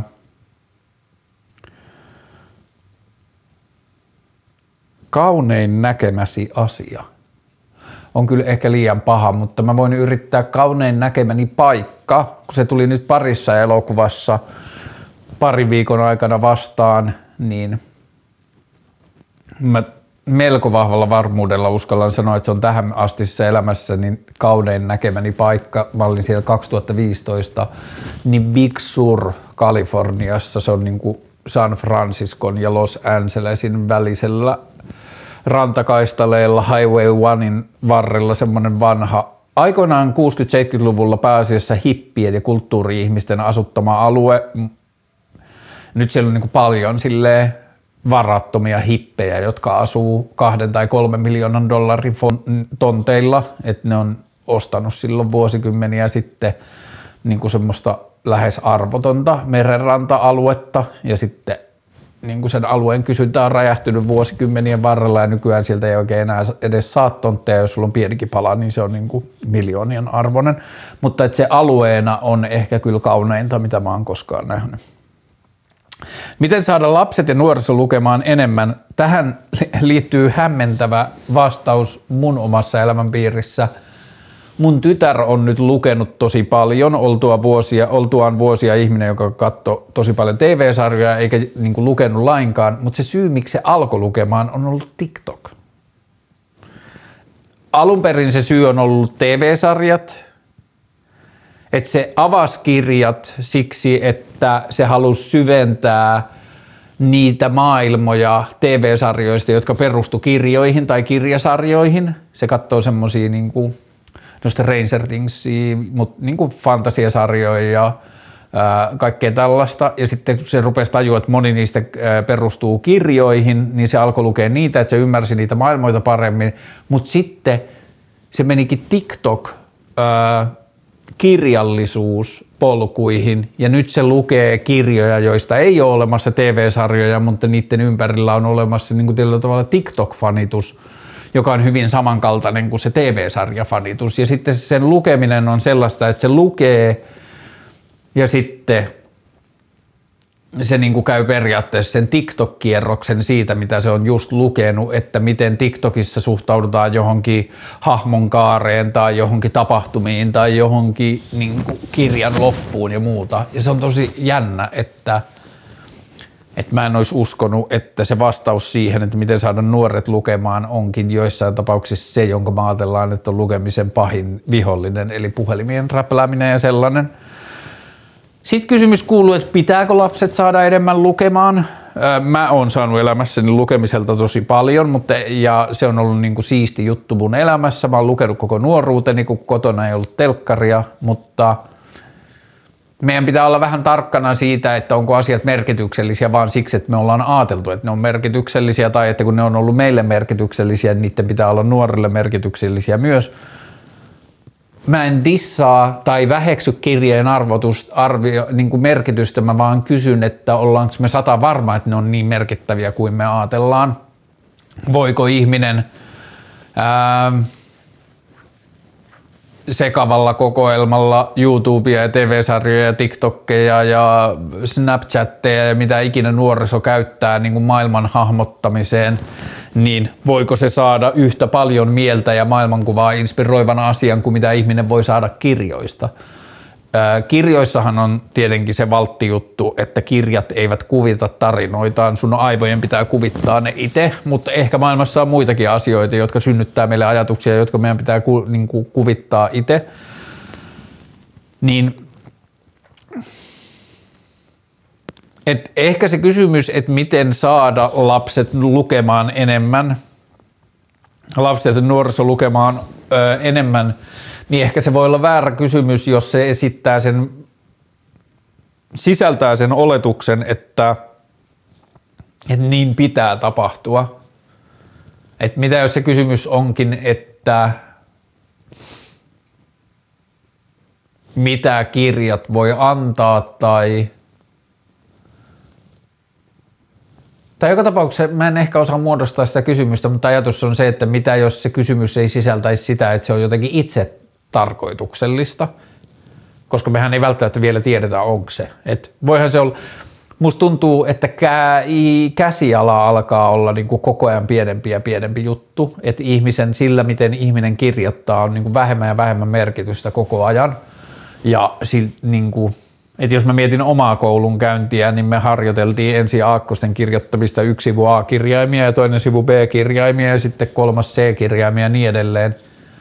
Ja se oli niin kuin iso osa meidän niin kuin ala-astetta oli se, että miten me kirjoitetaan tai ala-asteen varsinkin ensimmäisiä vuosia. Ja nyt se voi muuttua lähes merkityksettömäksi, että kaikki kirjoitetaan kännykällä tai tietokoneella, niin ei ole mitään väliä, että onko käsiala luettavissa. Tai jos ei ole, niin sitten on keinoälyavusteiset kamerat, jotka pystyy lukemaan paskaa käsialaa paremmin kuin me, niin sitten sekin voi menettää merkitystään. Öö, miten saada lapset nuoriso lukemaan enemmän?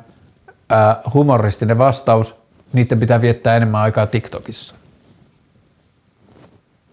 Öö, kuinka luovia, kun tienaa selkeästi vähemmän kuin nykyinen puoliso ja se painaa? Öö, mä en tiedä, onko tällä merkitystä. Ehkä tällä on joku kulttuurinen merkitys, mutta kysyjä on siis mies. Ja ei kyllä, kylläkään spesifioi puolisonsa sukupuolta, mutta et estetään nyt tämmöinen heteronormatiivinen odotus, oletus, että hän on parisuhteessa naisihmisen kanssa ja sitten tämä nainen tienaa enemmän kuin hän.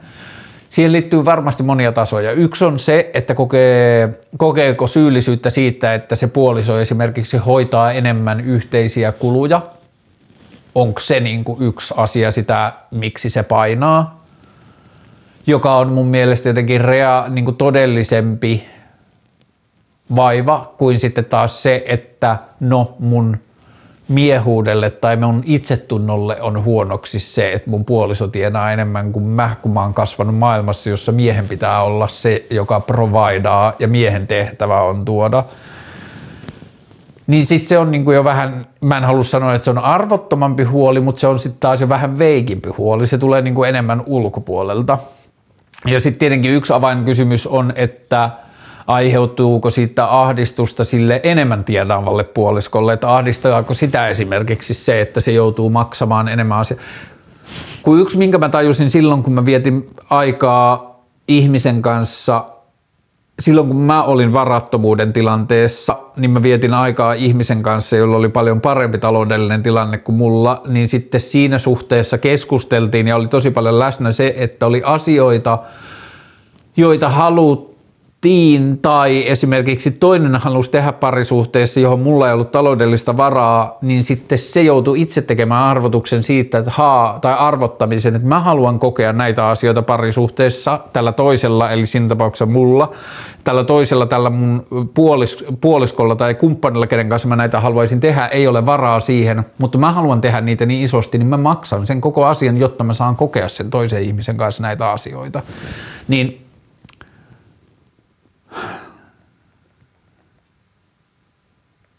Parisuhteita ja niiden rahasuhteita on varmaan yhtä paljon kuin on parisuhteita. Parisuhteiden sisäisiä suhteita rahaan ja sen rahakäytön jakamiseen on varmaan yhtä paljon kuin on parisuhteita.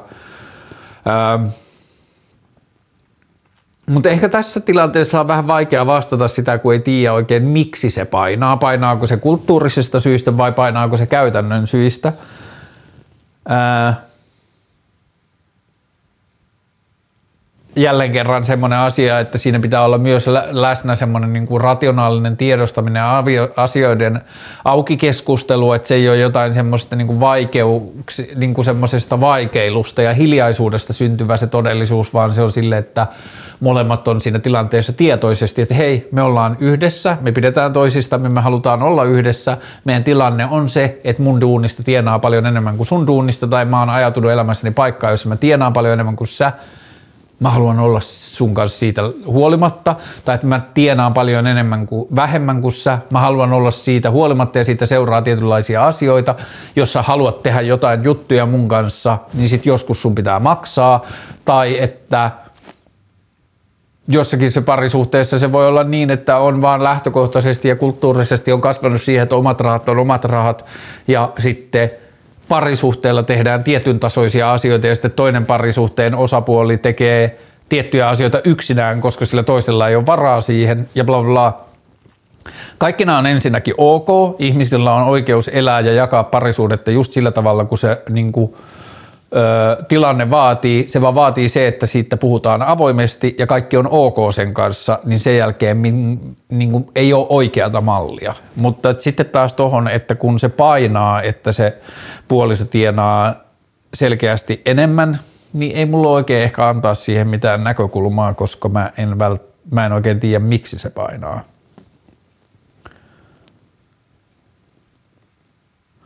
Nuorten liikkumattomuus, vanhempien vai yhteiskunnan vika? Mä ajattelen, että tämä kysymys sisältää ongelman ytimen. Se ajatellaan, että se on jonkun vika. Että se on joko yhteiskunnan tai vanhempien vika. Radikaali ajatus, mitä jos se ei olekaan kenenkään vika, kyse on vaan siitä, että maailma on tuottanut kiehtovampia ja koukuttavampia ja viehättävämpiä ää, no avainsana ehkä koukuttavampia viihteen muotoja, ja junnuja ei vaan kiinnosta liikkuminen samalla tavalla. Niitä kiinnostaa TikTok enemmän, koska TikTok tuottaa joko nopeampia tai syvempiä tai mitä tahansa merkityksellisimpiä nautinnon tunteita kuin keihään heittäminen yli 45 metriä 12-vuotiaana tai Cooperin juokseminen yli kolme tonnia tai mitä tahansa. Tai että ne kaikki urheilusta saatavat nautinnot onkin niin kovan työn takana, että nuori ei pääse sinne asti, koska se saa kokea muita nautintoja ennen sitä helpommassa ja kevyemmässä muodossa, vaikka TikTokissa tai YouTubessa tai ystävien kanssa hengaillessa tai missä tahansa. Niin musta se on ehkä virheellinen ajatus, että se on jonkun vika, että koulut on epäonnistunut tai vanhemmat on epäonnistunut tai yhteiskunta tai kulttuuri on epäonnistunut, ei sille välttämättä olisi kukaan voinut yhtään mitään. Ei se ole välttämättä kenenkään epäonnistuminen. Junnuja vaan kiinnostaa eri asiat kuin mikä on aikaisemmin koettu merkitykselliseksi. Siitähän seuraa monenlaisia asioita. Siitä seuraa esimerkiksi se, että tulevaisuudessa yhteiskunnan hoitokulut liittyen vaikka ylipainoon tai rasitusta kestämättömiin kehoihin tai johonkin muuhun, ne tulee kasvamaan. Tai ihmisten elinikä laskee, ihmiset kuolee nuorempana, koska ne ei ole pitänyt itsestään nuorena huolta ja niin edelleen. Ainakin yksi ajatus, mitä mulla tulee, että meidän ei pitäisi olla mun mielestä niin hysteerisiä siitä, että jos maailma muuttuu joskus takaisinkin päin. Meidän täytyy muistaa, että esimerkiksi ihmisen eliniän pitkittäminen tai eliniän vaaliminen ei voi olla absoluuttinen tavoite. Meitä on jo, meitä on jo kahdeksan miljardia, meni ihan vastikään rikki. Mä muistan junnuna, että puhuttiin, että on 5 miljardia ihmistä ja nyt on jo 8 miljardia ihmistä. Vai muistanko mä väärin? Onko se aina ollut 6 miljardia jo 80-luvulta asti vai oliko 80-luvun alussa vielä 5 miljardia? Se voisi googlata helposti. Mä googlaan tämän jälkeen, joku muukin voi googlata. Mutta joka tapauksessa meitä on jo 8 miljardia. Meidän pitää tulevina vuosikymmeninä ja vuosisatoina tulla vähentämään ihmismassaa tai ihmismäärää. Tai meille on hyödyksi, jos meidän väkimäärä lähtee kas- laskuun. Niin uh, jos ihmiselämä on nautinnollista ja laadukasta, niin mitä sitten, jos se on lyhyempää? Esimerkiksi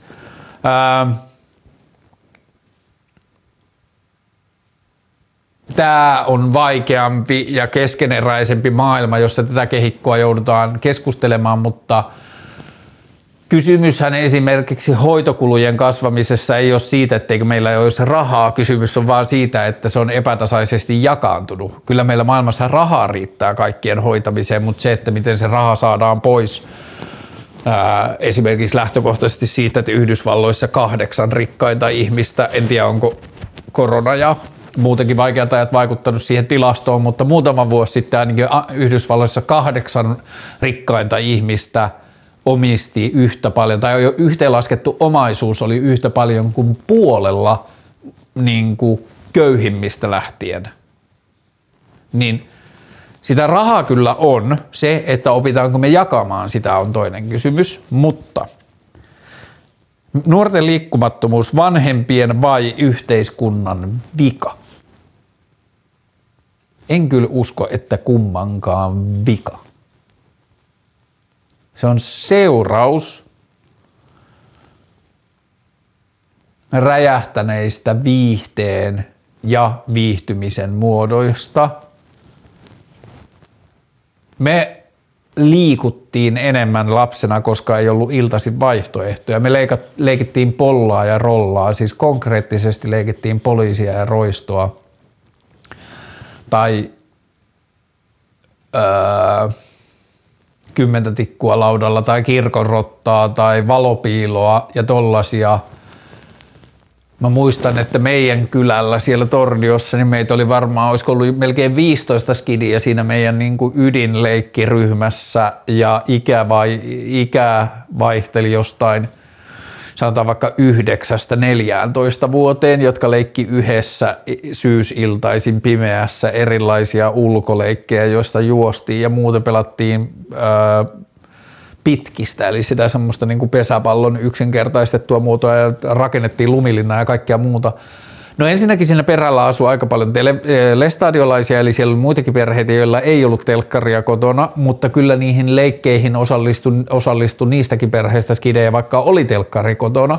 Tietokoneet oli tosi harvinaisia, kännyköitä ei edes ollut olemassa, jne, jne, jne. Me liikuttiin enemmän siksi, koska meillä ei ollut vaihtoehtoja niin paljon. Nykynuorilla on niin paljon vaihtoehtoja niille liikkumisasioille, että ja sitten niin kuin maailma menee sykleissä, että mitä tullut someen ja somen haitallisiin ää, muotoihin ja vihapuheeseen ja pinnallisuuteen ja tykkäysten metsästämiseen ja ulkonäköpaineisiin ja kaikkiin muihin, niin nämä on niin uusia asioita, joiden kanssa yhteiskunta ja kulttuuri ja me ihmiset opitaan elämään. Ja sitten Joissakin asioissa menee viisi vuotta tottua, joissakin menee 50 vuotta ja joissakin menee 500 ja jotkut tulee jäädäkseen. Et maailma muuttuu ja ihmisten elintavan muuttuu ja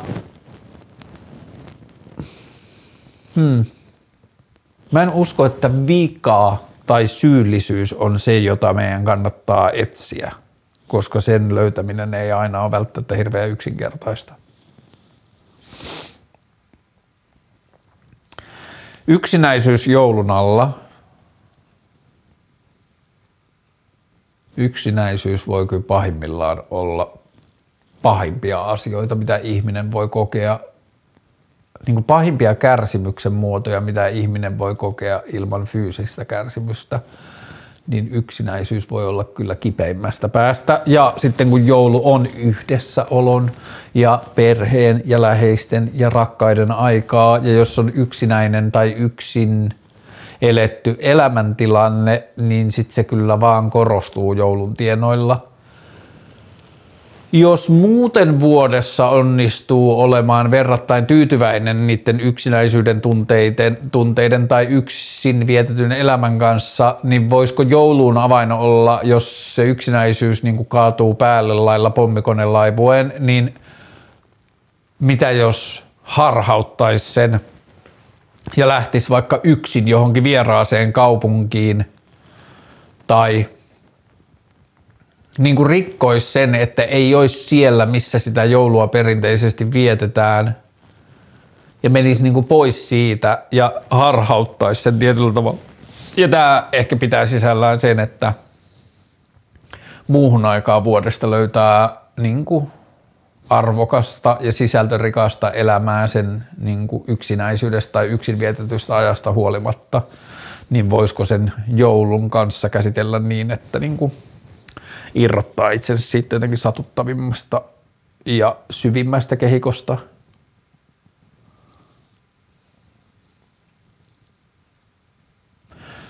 Yksinäisyys yleisesti ottaen joulun alla tai ilman niin iso ja vaikea ja monitahoinen asia, että en koe, että tämä on ehkä time and place, että mä osaisin antaa siihen niin kuin varsinaisesti syvempää Miten päättää mennäkö ammattikorkeakouluun vai yliopistoon? Ekassa menee kauemmin, mutta oppii käytännön.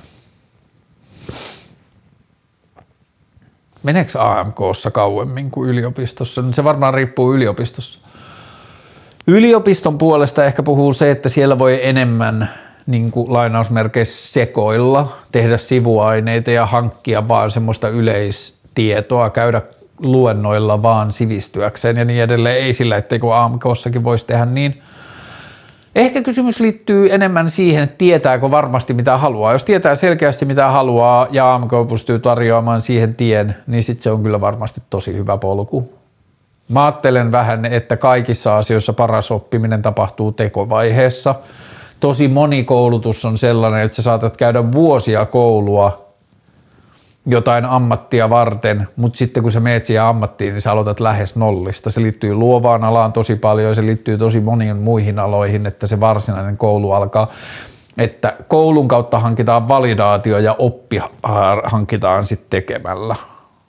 Mutta joo, ehkä tähän ei ole silleen Kysymys, miten päättää mennäkö MK vai yliopistoon? Ekassa menee kauemmin, mutta oppii käytännön, niin ehkä mä vastaisin siihen, että tiedätkö, mitä sä haluat tehdä. Jos sä tiedät, niin sitten sieltä ehkä löytyy paremmin se vastaus. Puolueet vai 200 kansanedustajaa ilman mitään puolueideologiaa, kumpi vie? Ää, jos tämä kysymys on yleiskysymys, niin no joo, sitten meidän pitää käsitellä eri tavalla, mutta jos tämä kysymys on mulle, kun mä oon puhunut öö, maailmasta ilman puolueita tai utopioista ilman puolueita, niin niissä mun utopioissa ei ole myöskään 200 kansanedustajaa, vaan se kansanedustajajärjestelmäkin on joko lakkautettu kokonaan tai rakennettu muulla tavalla. Mä haluaisin päästä eroon yleispolitikoista, että me äänestetään poliitikkoja, jotka päättää kaikista asioista. Semmoisessa maailmassa puolueet on looginen seuraus öö, ja voi olla jopa vaatimus, mutta sitten jos demokratia pääsee sellaiseen vaiheeseen, että poliitikko on asi, ihminen, joka osallistuu keskusteluihin asioista, joista se tietää tai on kiinnostunut, niin siinä maailmassa puolueita tarvitaan tai puolueille on roolia huomattavasti vähemmän. lapsuuden lähikauppa. Mä oon asunut niin pienessä kylässä Torniossa, että siellä oli lähikauppa mm, ehkä johonkin kymmeneen vuoteen tai jotain asti. Mun silleen verrattain lähellä kahden kilometrin tai puolentoista kilometrin päässä oli Rahkosen lähikauppa. Ei kuulunut mun mielestä mihinkään ketjuun. Ja sitten sitä vastapäätä oli posti. Yhden omakotitalon päädyssä oli niin kuin laajennusosa, joka oli postikonttori ja musta tuntuu, että sen omakotitalon asujat pyöritti sitä postia. Mutta joo, siihen lapsuuden lähikauppaan liittyy ehkä niinku semmosia, me ei hirveästi käyty siellä, me käytiin enemmän sitten, niin kuin oli iso perhe ja muuta, niin käytiin sitten enemmän marketeissa ja sitten kun me käytiin kaupungissa, joka oli toisessa suunnassa sitten lähikaupasta, niin me käytiin kaupungissa, kun me käytiin kirjastossa paljon ja mitä ikinä kaupungissa käytiin asioita hoitamassa, niin sitten ne kauppareissut niin kuin kohdistui enemmän sinne kaupungin isoihin kauppoihin. Kaupunki oli ehkä viisi kilometriä, tämä lähikauppa oli niin kuin toiseen suuntaan pari kilometriä. Ja mun lapsuuteen ei hirveästi liittynyt sellaista niin taskuraha-ajatusta, että meidän viikkorahat oikeastaan käytettiin Tornion rauhanyhdistyksen karkkikioskissa, eli lestadiolaisten seuroissa, niin siellä oli sellainen kioski, josta sai jätskiä ja karkkia. Meidän viikkorahat oikeastaan käytettiin siellä, niin me ei varsinaisesti käyty lähikaupassa hirveästi, tai se ei ollut niin kuin iso osa arkea, mutta sinne liittyy jotain mun semmoisia esteettis-visuaalis, tuoksullisia muistoja semmoista niin kuin vanhasta maailmasta, että mm, ehkä jo 90-luvulle loppu niin kuin tullessa sellaiset niin kuin lähikaupat väheni tosi paljon. Ää, MP Jeni, Jeni Yllä ja tässä pitää olla ää, vallilalainen, kalliolainen tai helsinkiläinen. Plus pitää olla kiinnostunut jossakin määrin graffitista tai töhryistä tai kaupunkikuvasta, jotta tietää mistä puhutaan – Jeni on semmonen penttari Helsingissä, joka on varmaan viimeisen kahden vuoden aikana ollut about näkyvin jäbää Helsingin katukuvassa, varsinkin täällä pohjoisessa kantakaupungissa, mutta mitä enemmän mä kuljen ympäri, jos mä käyn jossain reissuissa tai asioilla jossain muissa kaupungin osissa, niin mä huomaan, että se jäbä on kyllä aika all over the city, että se on niin kuin joka paikassa – ja mä olin seurannut Jeniä ja sen maalaamismeininkiä aika pitkään jo, kunnes sitten viime keväänä mä olin Roihupellon tai Roihuvuoren kirsikkakukkapuistossa siellä semmoisessa kirsikkapuutapahtumassa, siellä oli ihan sikana ihmisiä. Ja sitten mä näin sivusilmällä, että tulee sellainen ryhmä, jossa on kaksi tyttöä ja poika, ja se poika katsoo vähän ympärilleen ja sitten se ottaa tussin taskusta ja sitten se kyykistyy semmoisen niin ison puistoroskiksen taakse bommaamaan ja sitten se jatkaa matkaa ja sitten mä hiippailen katsomaan, että mitä se bommasi. Sitten mä olin, oh, Jeni One. Jeni siis maalaa sekä Jeni että Jeni One ja sitten musta tuntuu, että sillä on jotain muitakin sanoja. Ja se maalaa ihan vitusti ja ihan joka paikkaan ja alkuun ja joskus vieläkin mun mielestä se maalasi rumia tägejä rumiin paikkoihin. Ja sitten mä juttelin yhden mun graffitifriendin kanssa ja sitten me puhuttiin siitä Jenionesta ja sitten mä sanoin, että mä näin kuka se oli, että mä tiedän kuka se on. Ja sitten se oli silleen, että ah, sun pitää mennä jodeliin, että siellä on hirveä arvuuttelu siitä, että kuka se on. Mutta mä en ole vasikka. Ei vaan. Niin sitten me puhuttiin siitä ja sitten mä sanoin, että joo, mun mielestä maalaa ärsyttäviin paikkoihin rubia tägejä ja sitten sit sitä rupesi naurattaa ja sitten kohta sanoi, mm, eikö graffitin pointti alusta asti ollut se, että vanhemmat ihmiset on sitä mieltä, että se on rumaa ja väärissä paikoissa ja sitten mä aivan niin just, että ehkä se onkin ihan hyvä peinttari. Mutta Joo, se on kyllä, se kiipeilee tikkaita, se maalailee niin kuin talojen niin kuin seiniin korkealle, se maalailee katoille, se bommailee pikkukynillä, se maalaa isoja piissejä. Tuossa mun lähellä on yhden talon seinässä on sellainen iso jeni ja sitten sen alla lukee told ja, koska siinä oli aikaisemmin iso jeni ja sitten se puffattiin pois ja sitten se meni tyyliin parissa päivässä ja maalasi se uudelleen. Ja mm,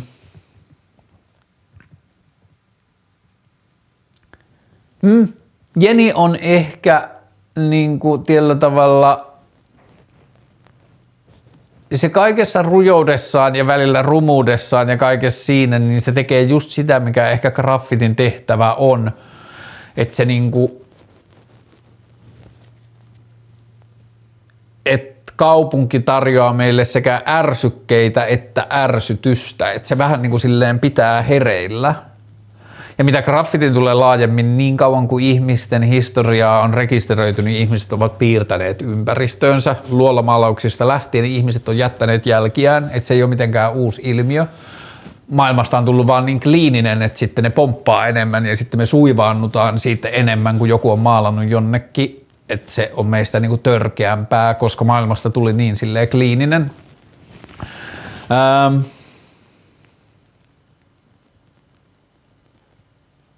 Mä tiedän, että yksi suomalainen internetjournalisti on haastatellut ja tavannut ja jutellut Jenin kanssa ja mä toivon, että siitä tulee joku juttu jossain vaiheessa. Mä en tiedä, miksei se ole vielä tullut, koska siitä on jo useampia kuukausia, kun se kertoi mulle, että se on haastatellut sitä ja tavannut sen kanssa. Se, mikä siinä Jenissä on tosi jännää, on, että sillä on piirteitä tai tekijöitä, että se on ihan super tunnistettava hahmo. Ja sitten sit on kuulemma joskus aikaisemmin kiertänyt jossain jodelissa videoita, joku on kuvannut metrossa, kun joku kulkee ja bommaa niin kuin metron penkkejä ja ikkunoita.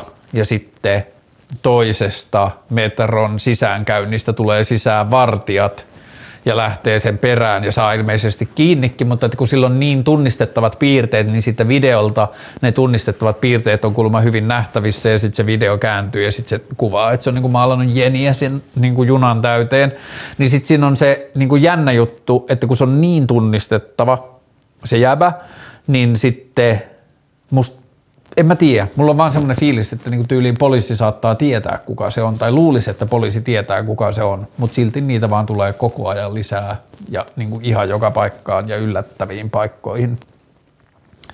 Mutta onko mulla varsinaisesti Jeni mielipidettä? Ehkä graffitin pointti on vähän se, että mun mielipiteellä ei ole väliä.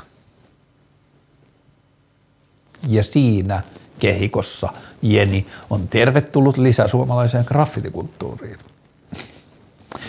Käytkö talvisin juoksemassa? Jos käyn juoksemassa, niin käyn myös talvisin. Eli toisin sanoen, noin kaksi aikaisempaa talvea, kun mä oon juossut, niin mä oon juossut ihan säästä riippumatta. Ihan sama kuinka paljon on pakkasta tai kuinka paljon sataa vettä tai räntää tai loskaa, niin mä oon silti juossut. Nyt johtuen laiskuudesta, terveysasioista, kehoasioista ja monista muista asioista, niin mä en ole juossut vähän aikaan, mutta jos mä juoksen, mä juoksen kyllä talvisin. Miten sisäistät elämän ajallisen rajallisuuden? Ehkä niin, että mä voin tietää, että sitä ei voi sisäistää, joten mä en hirveästi mieti sitä. Ja sitten mä suhtaudun kuolemaan vähän sitä kautta, että kun mä kuolen, niin mä en tiedä kuolleeni. Niin sitten se ei ole niinku asia, jota mä voin hirveästi murehtia.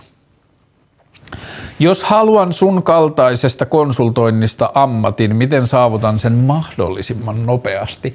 Jos mä olisin tavoitellut sellaista duunia, mikä mulla on, niin mä en tiedä, olisin, niin kuin, okei, viimeiset vuodet mä oon tiennyt, mitä mä haluan, mutta silloin kun mä oon lähtenyt kohti sitä, mitä mä nykyään haluan, niin mä en ole ehkä tiennyt sitä niin tarkasti.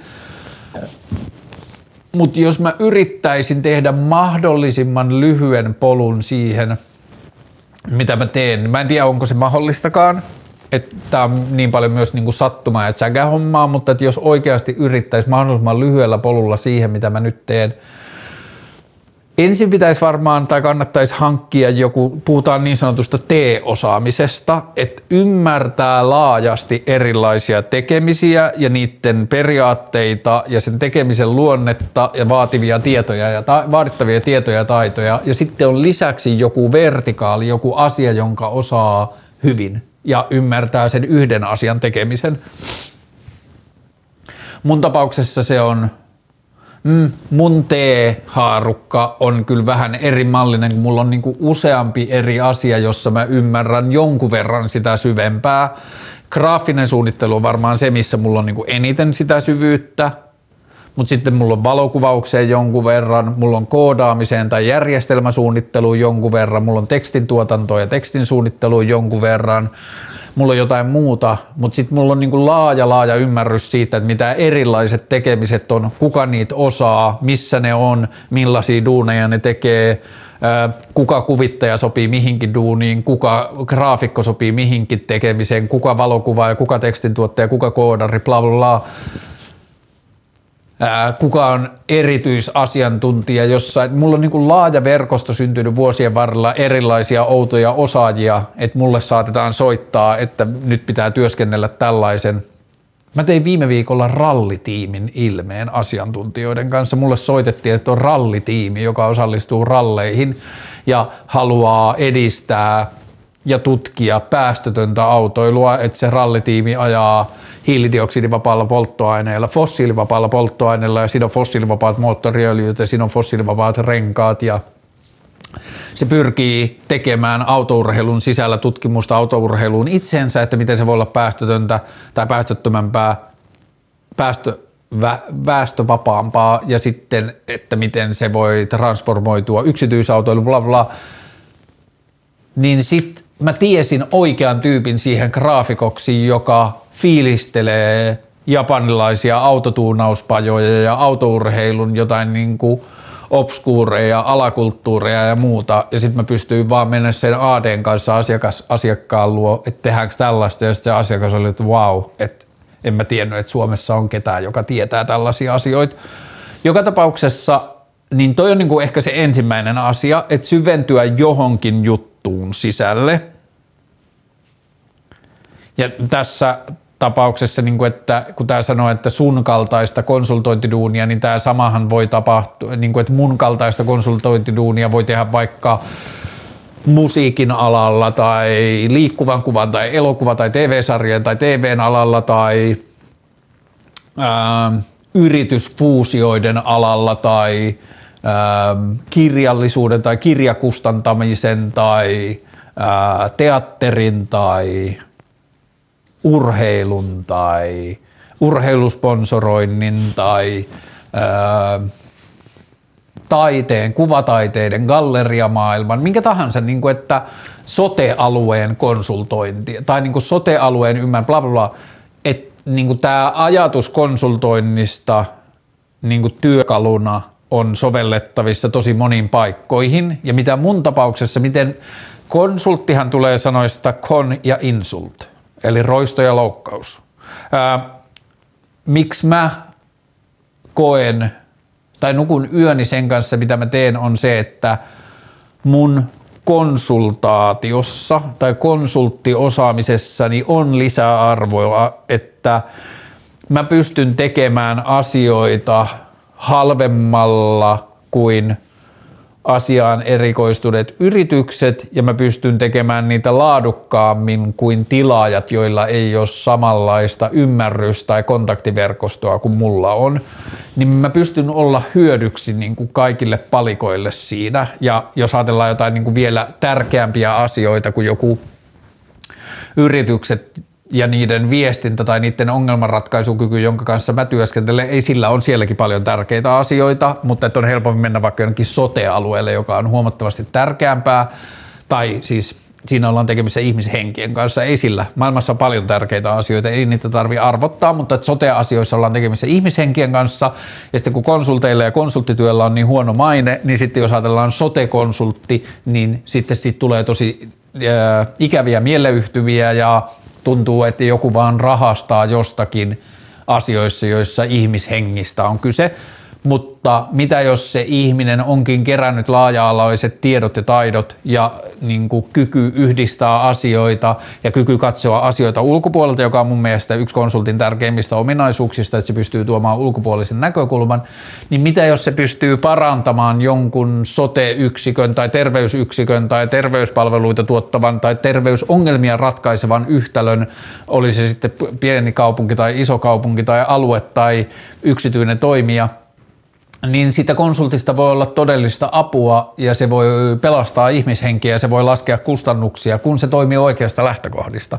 Jos konsultti toimii lähtökohdista vain ja ainoastaan ja maksimoidakseen oman tulonsa tai toimeentulonsa, niin se voi olla myös haitallista. Sitä ei kiinnosta sitä, että paraneeko se tekemisen laatu, sitä kiinnostaa vaan, että kuinka paljon se voi tehdä rahaa, niin sellaisia on konsultit, joiden vuoksi konsulteilla on huono maine ja niitäkin on paljon. Mutta vielä vastauksena tuohon kysymykseen, että miten ää, saavuttaa se mahdollisimman nopeasti – Mä en tiedä, onko se oikea lähestyminen saavuttaa sen mahdollisimman nopeasti. Mä en tiedä, voiko sitä saavuttaa nopeasti, koska mun kokemuksen mukaan siellä sisältyy niin paljon juttuja, joita mä en olisi voinut pakottaa tai saada aikaiseksi. Mä oon vaan ollut kiinnostunut asioista ja mä ajattelen, että poikkeuksena esimerkiksi monista muista, miksi mä oon päätynyt tekemään mitä mä teen, niin jos mä mietin mun graafisen suunnittelun ystäviä vaikka koulusta tai vaikka aikuiselämästäkin ihmisiä, jotka on graafikoita, niin – verrattuna ehkä parhaimpiin graafikoihin, joita mä tunnen, tai art directoreihin, niin niitä kiinnostaa se itse graafinen suunnittelu ja se art ja se direction enemmän, kun taas mua kiinnostaa ongelmanratkaisu. Mähän on maailman paskin piirtejä ja maailman paskin niin visualisti. Mutta mä oon kiinnostunut ongelmanratkaisusta ja mä oon kiinnostunut tarinankerronnasta ja mä oon kiinnostunut, miten joku asia voidaan kertoa eri tavoilla ja sitten siitä syntyy hyvää graafisen suunnittelun pohjasuunnittelua, josta joku visuaalisesti kyvykäs ja graafisesta suunnittelusta ansih kiinnostunut ihminen pystyy tekemään paljon parempia asioita. Niin se, miksi mä oon päätynyt niin kuin konsulttityöhön on se, että mä oon ollut kiinnostunut laajemmista kokonaisuuksista ja mä oon kiinnostunut niiden palikoiden välisistä yhteyksistä enemmän kuin mä oon kiinnostunut mistään yhdestä tietystä asioista, niin siksi mä oon päätynyt tekemään sitä, mitä mä teen. Ja kun tässä oli tämä nopea sana, niin se on mulle vähän ongelmallinen, mutta jos haluan sun kaltaista konsultoinnista ammatin, miten saavutan se mahdollisimman nopeasti? Hanki syvä ymmärrys jostain tekemisen lajista, sen kulttuurin sisällä, mistä sä oot kiinnostunut, jotta sä ymmärrät, että mitä se tekeminen itsessään on, että sä et väheksy ihmisten ammattitaitoa, sä et väheksy ihmisten tekemistä, sä et, väheksy, sä et kuvittele, että sä pystyisit tekemään sen, mitä he pystyvät tekemään. Ää, sä et anna asiakkaille tai ihmisille, kenen kanssa sä teet töitä, niin sä et anna niille mahdollisuutta tai lupaa tai tilaa väheksyä ammattilaisten tekemistä, jotta sä osaat selittää, miksi joku asia maksaa, mitä se maksaa, miksi ammattilaisille kuuluu maksaa heidän työstään ja niin edelleen – hanki syvä ymmärrys siitä asiasta, hanki syvä ymmärrys jostain yksittäistä tekemisestä, sen yksittäisen tekemisen kautta päädyt tekemään sillä alalla tai sen kulttuurin sisällä asioita, tarjoa osaamistasi tai mielipidettäsi tai näkemystäsi asioihin myös silloin, kun niitä ei välttämättä sulta kysytä, jos sä pystyt tuomaan lisäarvoa ja siinä sulla pitää olla kova, kova ja kyvykäs itsekritiikin taito, että sä pystyt tietämään, että milloin sä tuotat vaan hälyä ja milloin sä oikeasti ratkaiset asioita. Hmm. Auta ihmisiä pyyteettömästi, se on mun mielestä yksi ratkaisevista asioista. Mä teen monia asioita elämässäni siksi, että mä oon auttanut ihmisiä ilman, että mä oon pyytänyt siitä rahaa ja ihmiset on soittanut mulle ja kysynyt asiantuntijoita ja joku raja silläkin ja mä oon lukuisia kertoja ylittänyt sen rajan. Mä oon tehnyt elämässäni ihan liikaa ilmasta duunia, mutta joku määrä siitä ilmaisesta duunista on ollut tarpeellista siihen, että mä oon päätynyt sinne, missä mä oon. Ja on monia asioita, joita sä et pääse oppimaan ilman, että sä suostut tekemään niitä ilmaiseksi, koska kukaan ei ole valmis maksamaan sulle sitä ennen kuin sä osaat ja ainoa tapa oppia tekemään niitä on tehdä niitä, joten se joudut tekemään niitä luultavasti ilmaiseksi. Ja sitten vielä, jos liittyy, kun tässä viitataan siihen mun kaltaisen konsultoinnin ammattiin – niin mun kaltainen konsultoinnin ammattihan poikkeaa monesta muusta konsultoinnin ammatista siitä, että mä oon tehnyt töitä ja päässyt tosi paljon tilanteeseen, jossa mulle maksetaan siitä, mitä mä osaan tai siitä ongelmasta, minkä mä ratkaisen, ei niistä tunneista, mitä mä teen. Tosi moni, moni konsultti tai suurin osa konsultteista laskuttaa duunistaan tai perustelee duunissa siihen työmäärään, mitä ne tekee. Ja mä oon tietoisesti halunnut vuosikausia siitä ei irti, joka on tarkoittanut sitä, että mä olisin voinut hankkia huomattavasti parempi tuloisen tai mä olisin voinut tienata elämässäni paljon enemmän ja mä olisin voinut olla paljon varakkaampi tässä vaiheessa, jos mä olisin valinnut paljon tekemisen ja vaurastumisen tien. Jos mä olisin tehnyt täysillä vitusti koko ajan, mä olisin voinut vaurastua enemmän, mutta mä oon valinnut, että se rahamäärä, mitä mä tienaan, riittää mulle, mutta mä haluan tehdä vähemmän ja vähemmän duunia. Et mulle vapaa-aika ja joutilaisuus on arvokkaampaa kuin se, että mä voin ostaa hienon auton tai mä voin ostaa hienon kämpän tai mä voin käydä monta kertaa vuodessa lomalla tai mä voin muuten taloudellisesti niin kuin vaurastua, niin se ei ole ollut mulle koskaan merkityksellistä, niin sitten mä oon tehnyt tietoisen valinnan, että ei, mä haluan tienata – tai että mun ei tarvitse tienata enempää, mä vaan haluan tehdä vähemmän töitä. Ja siitä on seurannut mun kaltainen konsulttiduuni, joka ei välttämättä ole ihan samanlainen konsulttiduuni yleensä. Ja tosi monet, jotka on vaurastunut konsulttiduuneilla, on myös tehnyt siihen ympärille organisaation, jossa on proikkareita ja sihteereitä ja ää, ää, plannereita ja graafikoita ja aadeita ja muuta, että on tarkoitus tehdä se toiminta mahdollisimman isoksi, jotta siitä tihkuu enemmän ja enemmän rahaa. Ja sitten kun sekään ei ole kiinnostunut mua, mä en ole halunnut kasvattaa mun firmaa tai mä en ole halunnut tehdä mitään armeijaa tai mä en ole halunnut kasvattaa mun laskutusperusteita, niin sitten mun työ on säilynyt paljon vapaampana kuin mitä se olisi ollut, jos mä olisin mennyt niin kuin raha edellä.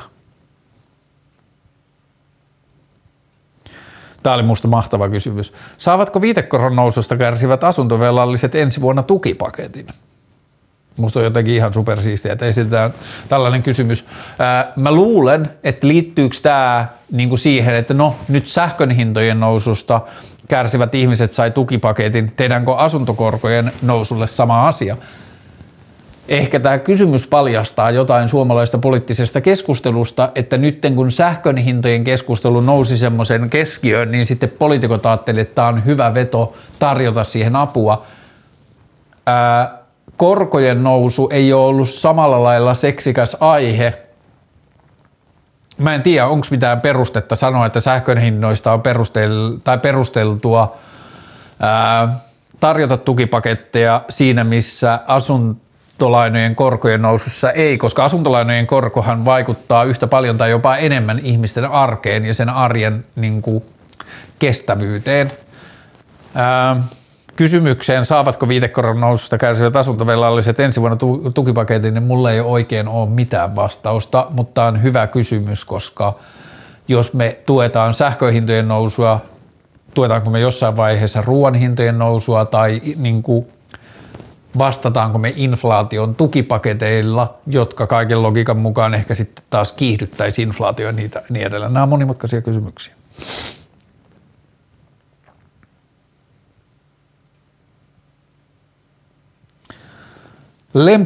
runoja. Mä en ole hirveän juha, äh, tota, runoihminen, äh, mutta mulla on yksi, mistä mä pidän tosi paljon. Äh, ja se on nyt osuva kun on joulu, koska tämä on juhannusruno ja se on Eino Leinon runo ja tässä on muutamia laineja, joista mä pidän ihan sikana, mutta mä luen nyt tämän runon. Sen nimi on Juhannus ja sen on kirjoittanut Eino, Eino Leino. Minä avaan syömeni selälleen ja annan päivän paistaa. Minä tahdon kylpeä joka veen ja joka marjan maistaa.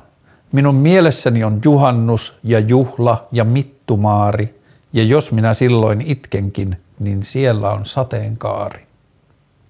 Toi on musta ihana, mutta ehkä se myös kertoo siitä, että mä, niin toi on vähän tolleen naivistinen ja kömpelä, kömpel, ei, ei se ehkä ole kömpelö, koska en mä tiedä.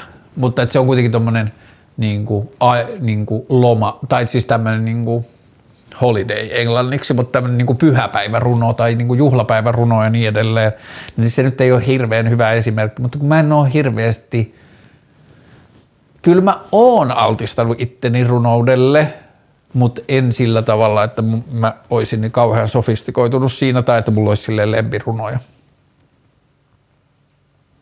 Älykkyys osa määrä älykkyyden mittarina, mm, en ole kiinnostunut.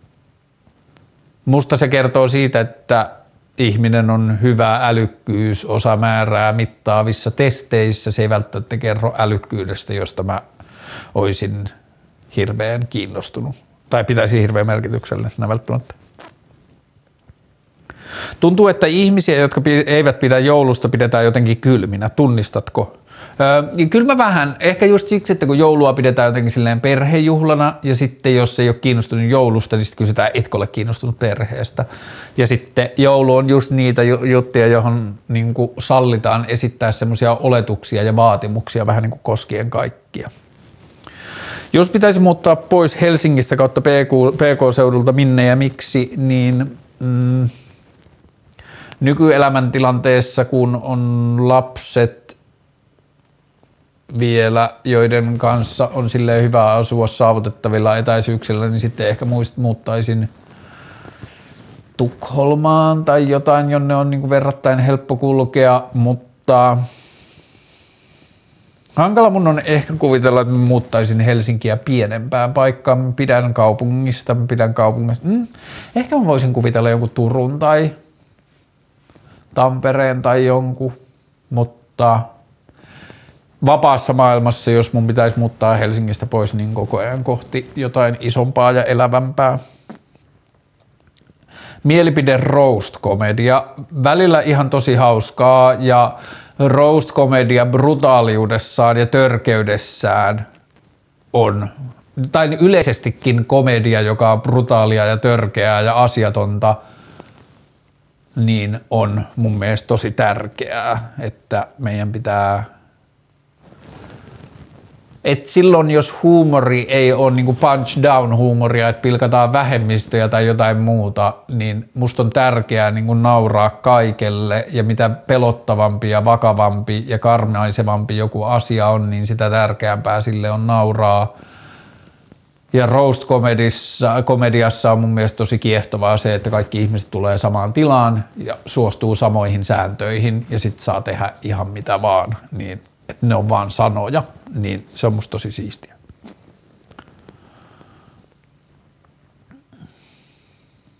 Fuusioenergian suuri harppaus, toi oli tosi siisti.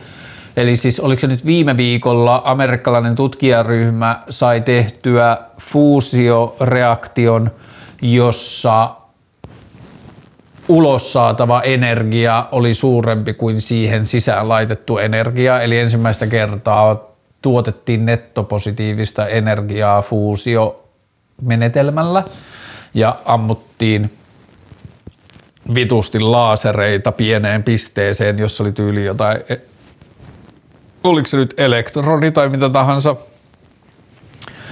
mutta siinä missä ydinenergiassa tapahtuu fissio, eli asioita erottaa toisistaan, niin fuusiossa laitetaan niin paljon kuumuutta ja energiaa yhteen paikkaan, että asiat rupeaa sulautumaan yhteen ja sitten siitä jotenkin syntyy, älkää kysy, en ole fyysikko, mutta vaikutti tosi siistiltä.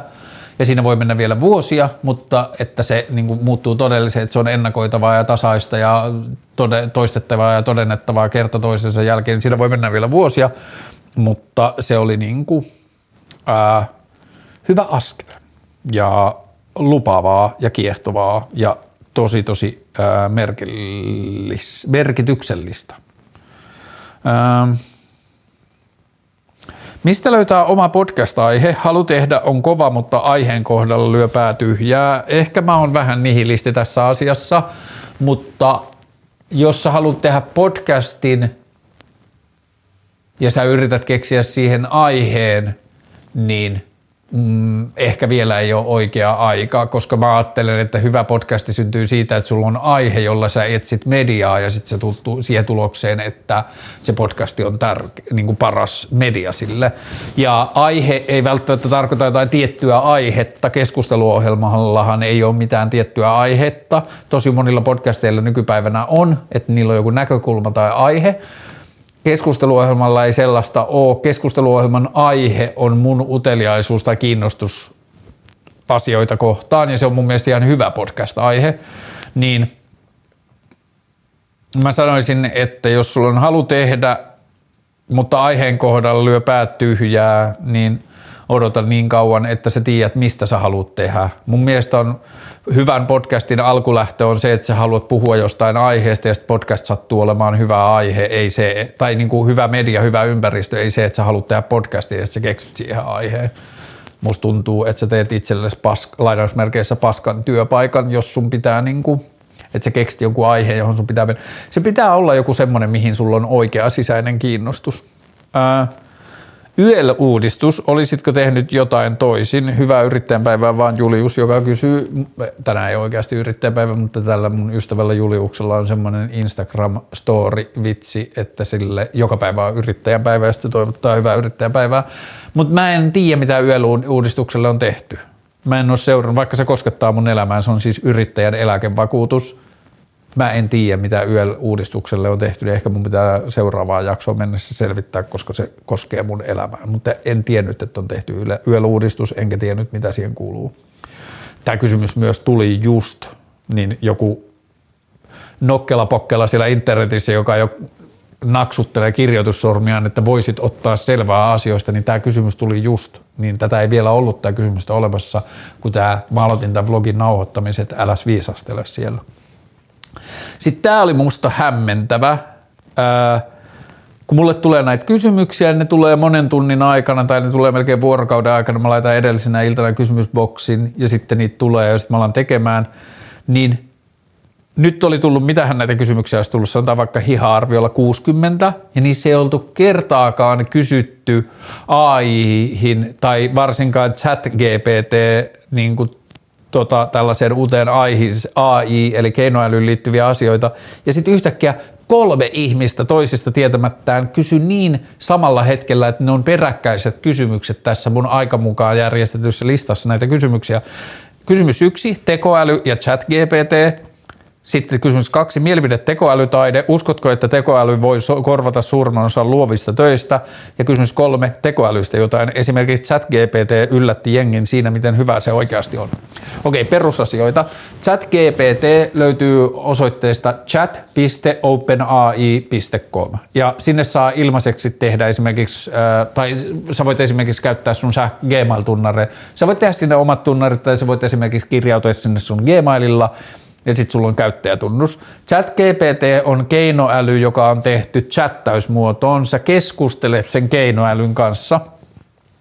Ja kun sä lähdet penkomaan YouTubesta, mitä sillä voi tehdä tai muuten internetissä, niin se on ihan vitun ihmeellinen, varsinkin kun puhutaan teknisistä asioista. Mä en osaa koodata tarpeeksi tai mä en ymmärrä koodaamisesta lainkaan tarpeeksi, että mä voisin tehdä niitä asioita, mitä jengi on tehnyt. Mutta ihmiset kun mä oon katsonut YouTubesta, mitä koodarit tekee sen chat GPTn kanssa, niin se on ihan sairasta. Ne kertoo sille yhdellä rivillä, että voit sä kertoa mulle, että voit sä antaa mulle rimpsun, joka hakee tietokannasta tämän asian ja tekee sille tämän jutun. Sitten se laittaa sille sen, se keinoäly kirjoittaa sille sen rimpsun ja sen jälkeen se selittää, mitä se rimpsus tapahtuu. Ja sitten ne koodarit sanoo, että Aa, joo, tämä toimii hyvin, mutta mä ajattelen, että eikö tämä kannattaisi hakea sieltä tietokannasta näin. Ja sitten se chat GPT vastaa, Aa, toimiva vaihtoehto sekin, sitten tekisi sen tällä ja sitten se antaa sen koodirimpsun. Mitä mä tein sillä? Mä leikin ja testailin erilaisia asioita. Yksi, mä kirjoitin tyylin kuusi sanaa, joka oli, että puhe eduskunnassa liittyen keinoälyn tulevaisuuden vaikutukseen yhteiskuntaan. Ja se chat-keinoäly aloitti työnsä saman tien, kun mä olin kirjoittanut, ja sitten se kirjoitti noin kolmen minuutin puheen, joka oli laadultaan sellainen, että jos mä olisin nähnyt, että joku kansanedustaja olisi pitänyt op, niin tota, keinoälystä sellaisen puheen, niin se olisi ollut mun mielestä verrattain hyvä. Itse asiassa kansanedustajan pitämäksi puheeksi mun kyynisessä maailmankuvassa ihan tosi hyvä. Se otti esille... Öö, tärkeimmät asiat liittyen keinoälyyn ja sen tulevaisuuden yhteiskuntavaikutuksiin ja kaikkea. Se ymmärsi, mikä on puhe eduskunnassa, millaisia puheet eduskunnassa on, minkälainen se henki on, bla bla bla. Se oli ihan sairas. Mä olisin voinut jos mulla ei olisi syvempiä henkilökohtaisia ambitioita liittyen keinoälyyn, että mä haluaisin sanoa siitä itse jotain, niin mä olisin voinut ottaa ton puheen sellaisena ja pitää sen eduskunnassa ja se olisi ajanut asiansa tosi hyvin. Ja se on ihan sairas, mä en vielä edes, niin kuin eilen mun kaveri pyysi multa apua, että onko mulla lakimiestä, joka voisi auttaa sitä, koska sen toimiston vuokranantaja yrittää vaatia siltä long story short, se yrittää vaatia siltä kiinteistön vuokravälityksestä välityspalkkiota vedoten siihen, että yhdessä paperissa luki, että käytetään ää, kiinteistöjen välityksen yleisiä ehtoja, ja se ei ollut missään sanonut sille mun kaverille, että tästä sitten tulee välityspalkkion maksu vuokraajalle, koska se on yleinen käytäntö, bla bla, niin mä kysyin siltä keinoälyltä e, e, niin kuin huvikseen, että voidaanko olettaa, että liikehuoneistoa vuokratessa vuokraaja maksaa välityspalkkion. Niin se antoi ihan superhyvän ja pätevän vastauksen, tarkasta nämä asiat, katso sopimuksesta nämä asiat, bla bla bla, ja se niin kuin vaan kristallisoi ja selitti selkeäksi sen asian, mitä me oltiin sen mun kaverin kanssa jo vastattu ja antoi vielä pari huomiota, että tsekkaan nämä. Ja mä oon ihan sama, sata varma, kun mä teen vielä noin suomeksi, niin kumpaakaan noista asioista, sitä eduskuntapuhetta tai pitääkö vuokra bla bla bla, niin sitä ei ollut kukaan koskaan kysynyt siltä, se ei ottanut sitä mistään valmista mallista, se oli opiskellut internettiä ja se vastasi sen sieltä. Mitäs muuta mä oon testannut sillä? Mä kokeilin yhteen mun asiakasprojektiin, mun piti kirjoittaa lehdistötiedote ja kutsu lehdistötilaisuuteen, niin mä tein niihin molempiin pohjat sillä keinoälyllä ja rakensin sen päälle sitten. Toisessa ei juurikaan ollut apua, se ei ihan mennyt oikeaan suuntaan – toisessa oli apua ehkä 30-40 prosenttia, ja jos mä olisin painottanut pidempään sitä, niin tutkinut ja kehittänyt sitä promptia, eli sitä, millä mä hain sen tekstin pidempään, niin siitä olisi tullut vielä parempi. Sitten mihin tässäkin vietetään, niin on toinen keinoäly, jolla mä oon leikkinyt, on tämä DALL-E, eli D-A-L-L-E, Sinne saa myös ilmaiset käyttäjätunnukset, joilla saa muistaakseni alkuun 100 promptia ja sen jälkeen 15 promptia kuukaudessa ja sitten pitää maksaa jotain lisää, jos niitä haluaa, joka siis tekee kuvia sanojen pohjalta. Tästä mä ehkä puhuin vlogissa aikaisemmin, mutta mä tein muun muassa keskusteluohjelma promptin, eli mä kerroin mikä keskusteluohjelma on, että nelikymppinen mies istuu olohuoneessa ja nauhoittaa tällaista keskusteluohjelmaa. Ja sitten mä annoin jotain attribuutteja tästä mun kodista ja jotain. Ja sitten niistä tuli semmosia niinku karmaisevalla tavalla vähän niin kuin keskusteluohjelma, mutta ei keskusteluohjelman kuvia. Ehkä mä voin laittaa näitä jotain öö, Instagramiin näytille. Ja sitten öö, mä oon tekemässä keskusteluohjelma merchia tai semmoista yhtä paitajuttua, johon liittyy mitenköhän puhun tästä niin kuin silleen, että yllätyssektori säilyy, mutta siihen liittyy raken, sortuneita rakennuksia, joita mä en ole koskaan nähnyt sortuneena, niin sitten mä kysyin siltä kuvaa keinoälyltä, että se tekee kuvia niistä rakennuksista sortuneina ja ne auttoi meitä sen kuvittamisessa ihan sikana. Ja se on ihan tosi hämmentävää ja me ollaan ihan alkutekijöissä sen kanssa. Ja kysymys kuuluu, uskotko, että tekoäly voi korvata suurimman osan luovista töistä? Tekoäly voi korvata tosi ison osan luovista töistä, joita me tällä hetkellä tehdään, joita me tehdään tällä tavalla, miten me nyt tehdään. Ää, tällä hetkellä esimerkiksi luovilla aloilla, aloilla, otetaan vaikka esimerkiksi joku mainosala, on ihan tosi paljon työtä, joita keinoäly pystyisi tekemään, on luotu graafinen ilme jollekin vaikka isolle virastolle tai yritykselle tai ministeriölle tai jollekin muulle, ja sitten sen graafisen ilmeen mukaisesti joudutaan tekemään tosi paljon dokumentteja ja sanotaan vaikka bannereita tai jotain mainospintoja tai viestintää tai jotain, niin Keinoäly tulee tekemään kaiken sen tarpeettomaksi varmaan 50 vuoden sisään, 5-10, ei 50, vaan 5-10 vuoden sisään, että aina jos siihen on valmiit stylit, millä se tehdään, mutta vaan uusi erimallinen media, niin keinoäly pystyy tekemään sen. Keinoäly pystyy tekemään tosi paljon luovaa duunia, mutta mä en osaa olla siitä huolissaan samalla lailla kuin mitä sitä välillä keskustelussa huomaan, koska pointti on se, että mitä enemmän keinoäly voi tehdä asioita, joita me nyt osataan tehdä, niin sitä enemmän meillä on aikaa selvittää asioita, joita me ei vielä osata tehdä. Se tekstikeinoäly, se chat GPT tulee poistamaan ihan tosi paljon duunia. Esimerkiksi just se keinoälypuhe eduskunnassa – niin se yksi puhe teki 15 eduskunta-avustajaa tarpeettomaksi niin kuin sille Limpsis, joka taas tarkoittaa, että eduskunta-avustajille on tarjolla tulevaisuudessa paljon kiinnostavampia ja haastavimpia ongelmia ratkaistavaksi kuin kirjoittaa puhe jostain aiheesta. Ää, sisälläni ja aivoissani kuplii, kun ajattelen näitä asioita. Ne on mun mielestä tosi lupaavia ja tosi inspiroivia. Ja mä ajattelen, että kaikki, jotka tappaa meiltä nykyisiä työpaikkoja, on tosi tervetulleita ja tärkeitä yhteisön ja yhteiskunnan ja kulttuurin kehittymisen kannalta. Meidän työelämä on mennyt niin harhaiseksi viimeisten vuosikymmenien aikana, että me ollaan enemmän kiinnostuneita siitä, että kuinka paljon me tehdään töitä kuin sitä, että ku, kuinka hyödyllistä se on. Ja keinoäly tulee sahamaan tätä oksaa ihan tosi paljon. Ja en malta odottaa. Ja vähän sama kuin aikoinaan kaivettiin ojat lapiolla ja sitten tuli kaivuri ja kauhas kerralla 10 metriä ojaa vielä 30 prosenttia syvemmältä, mihin ne lapiomiehet oli jaksaneet mennä. Niin ihan samaan se keinoäly tulee tekemään meille niin kuin nykypäivän läppärityöläisille. Ja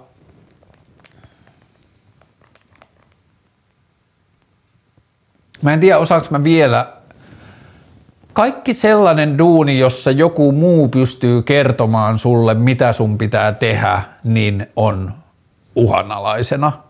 Kaikkeen sellaiseen keinoäly tulee olemaan tosi hyvä, mutta sitten kun on duunit, joissa sulle annetaan ongelma ja sun pitää miettiä, miten tämä ratkaistaan, niin ne on ihmisduuneja. Ja sitten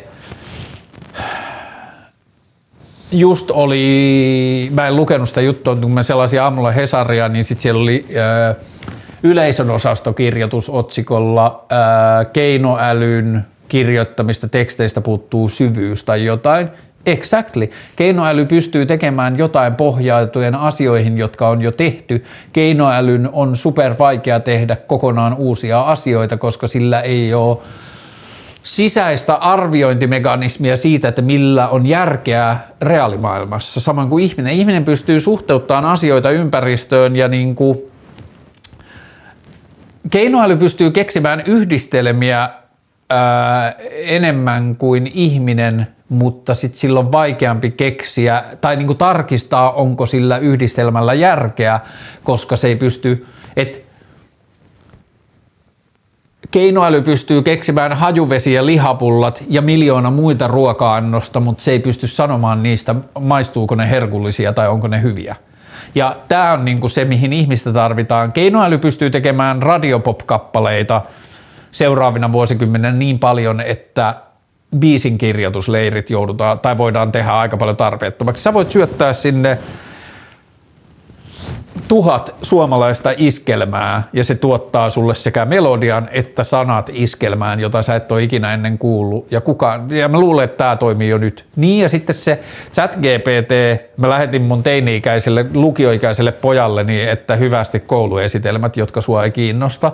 Että se chat GPT tekee kaiken, niin kuin, että jos äidinkielen tehtävänä oli yläasteella kirjoittaa haiku, niin eipäs tarvi enää. Sen kun meet chat GPT ja laitat, että kirjoita haikuaiheesta autourheilu, haluan kymmenen esimerkkiä, niin se antaa sulle kymmenen haikua auto, autourheilusta ja ne haikut, sä voit katsoa niistä, että tämä toimii, tämä toimii, tämä toimii, tohon lisää bensiiniä ja sitten se lisää sinne bensiiniä.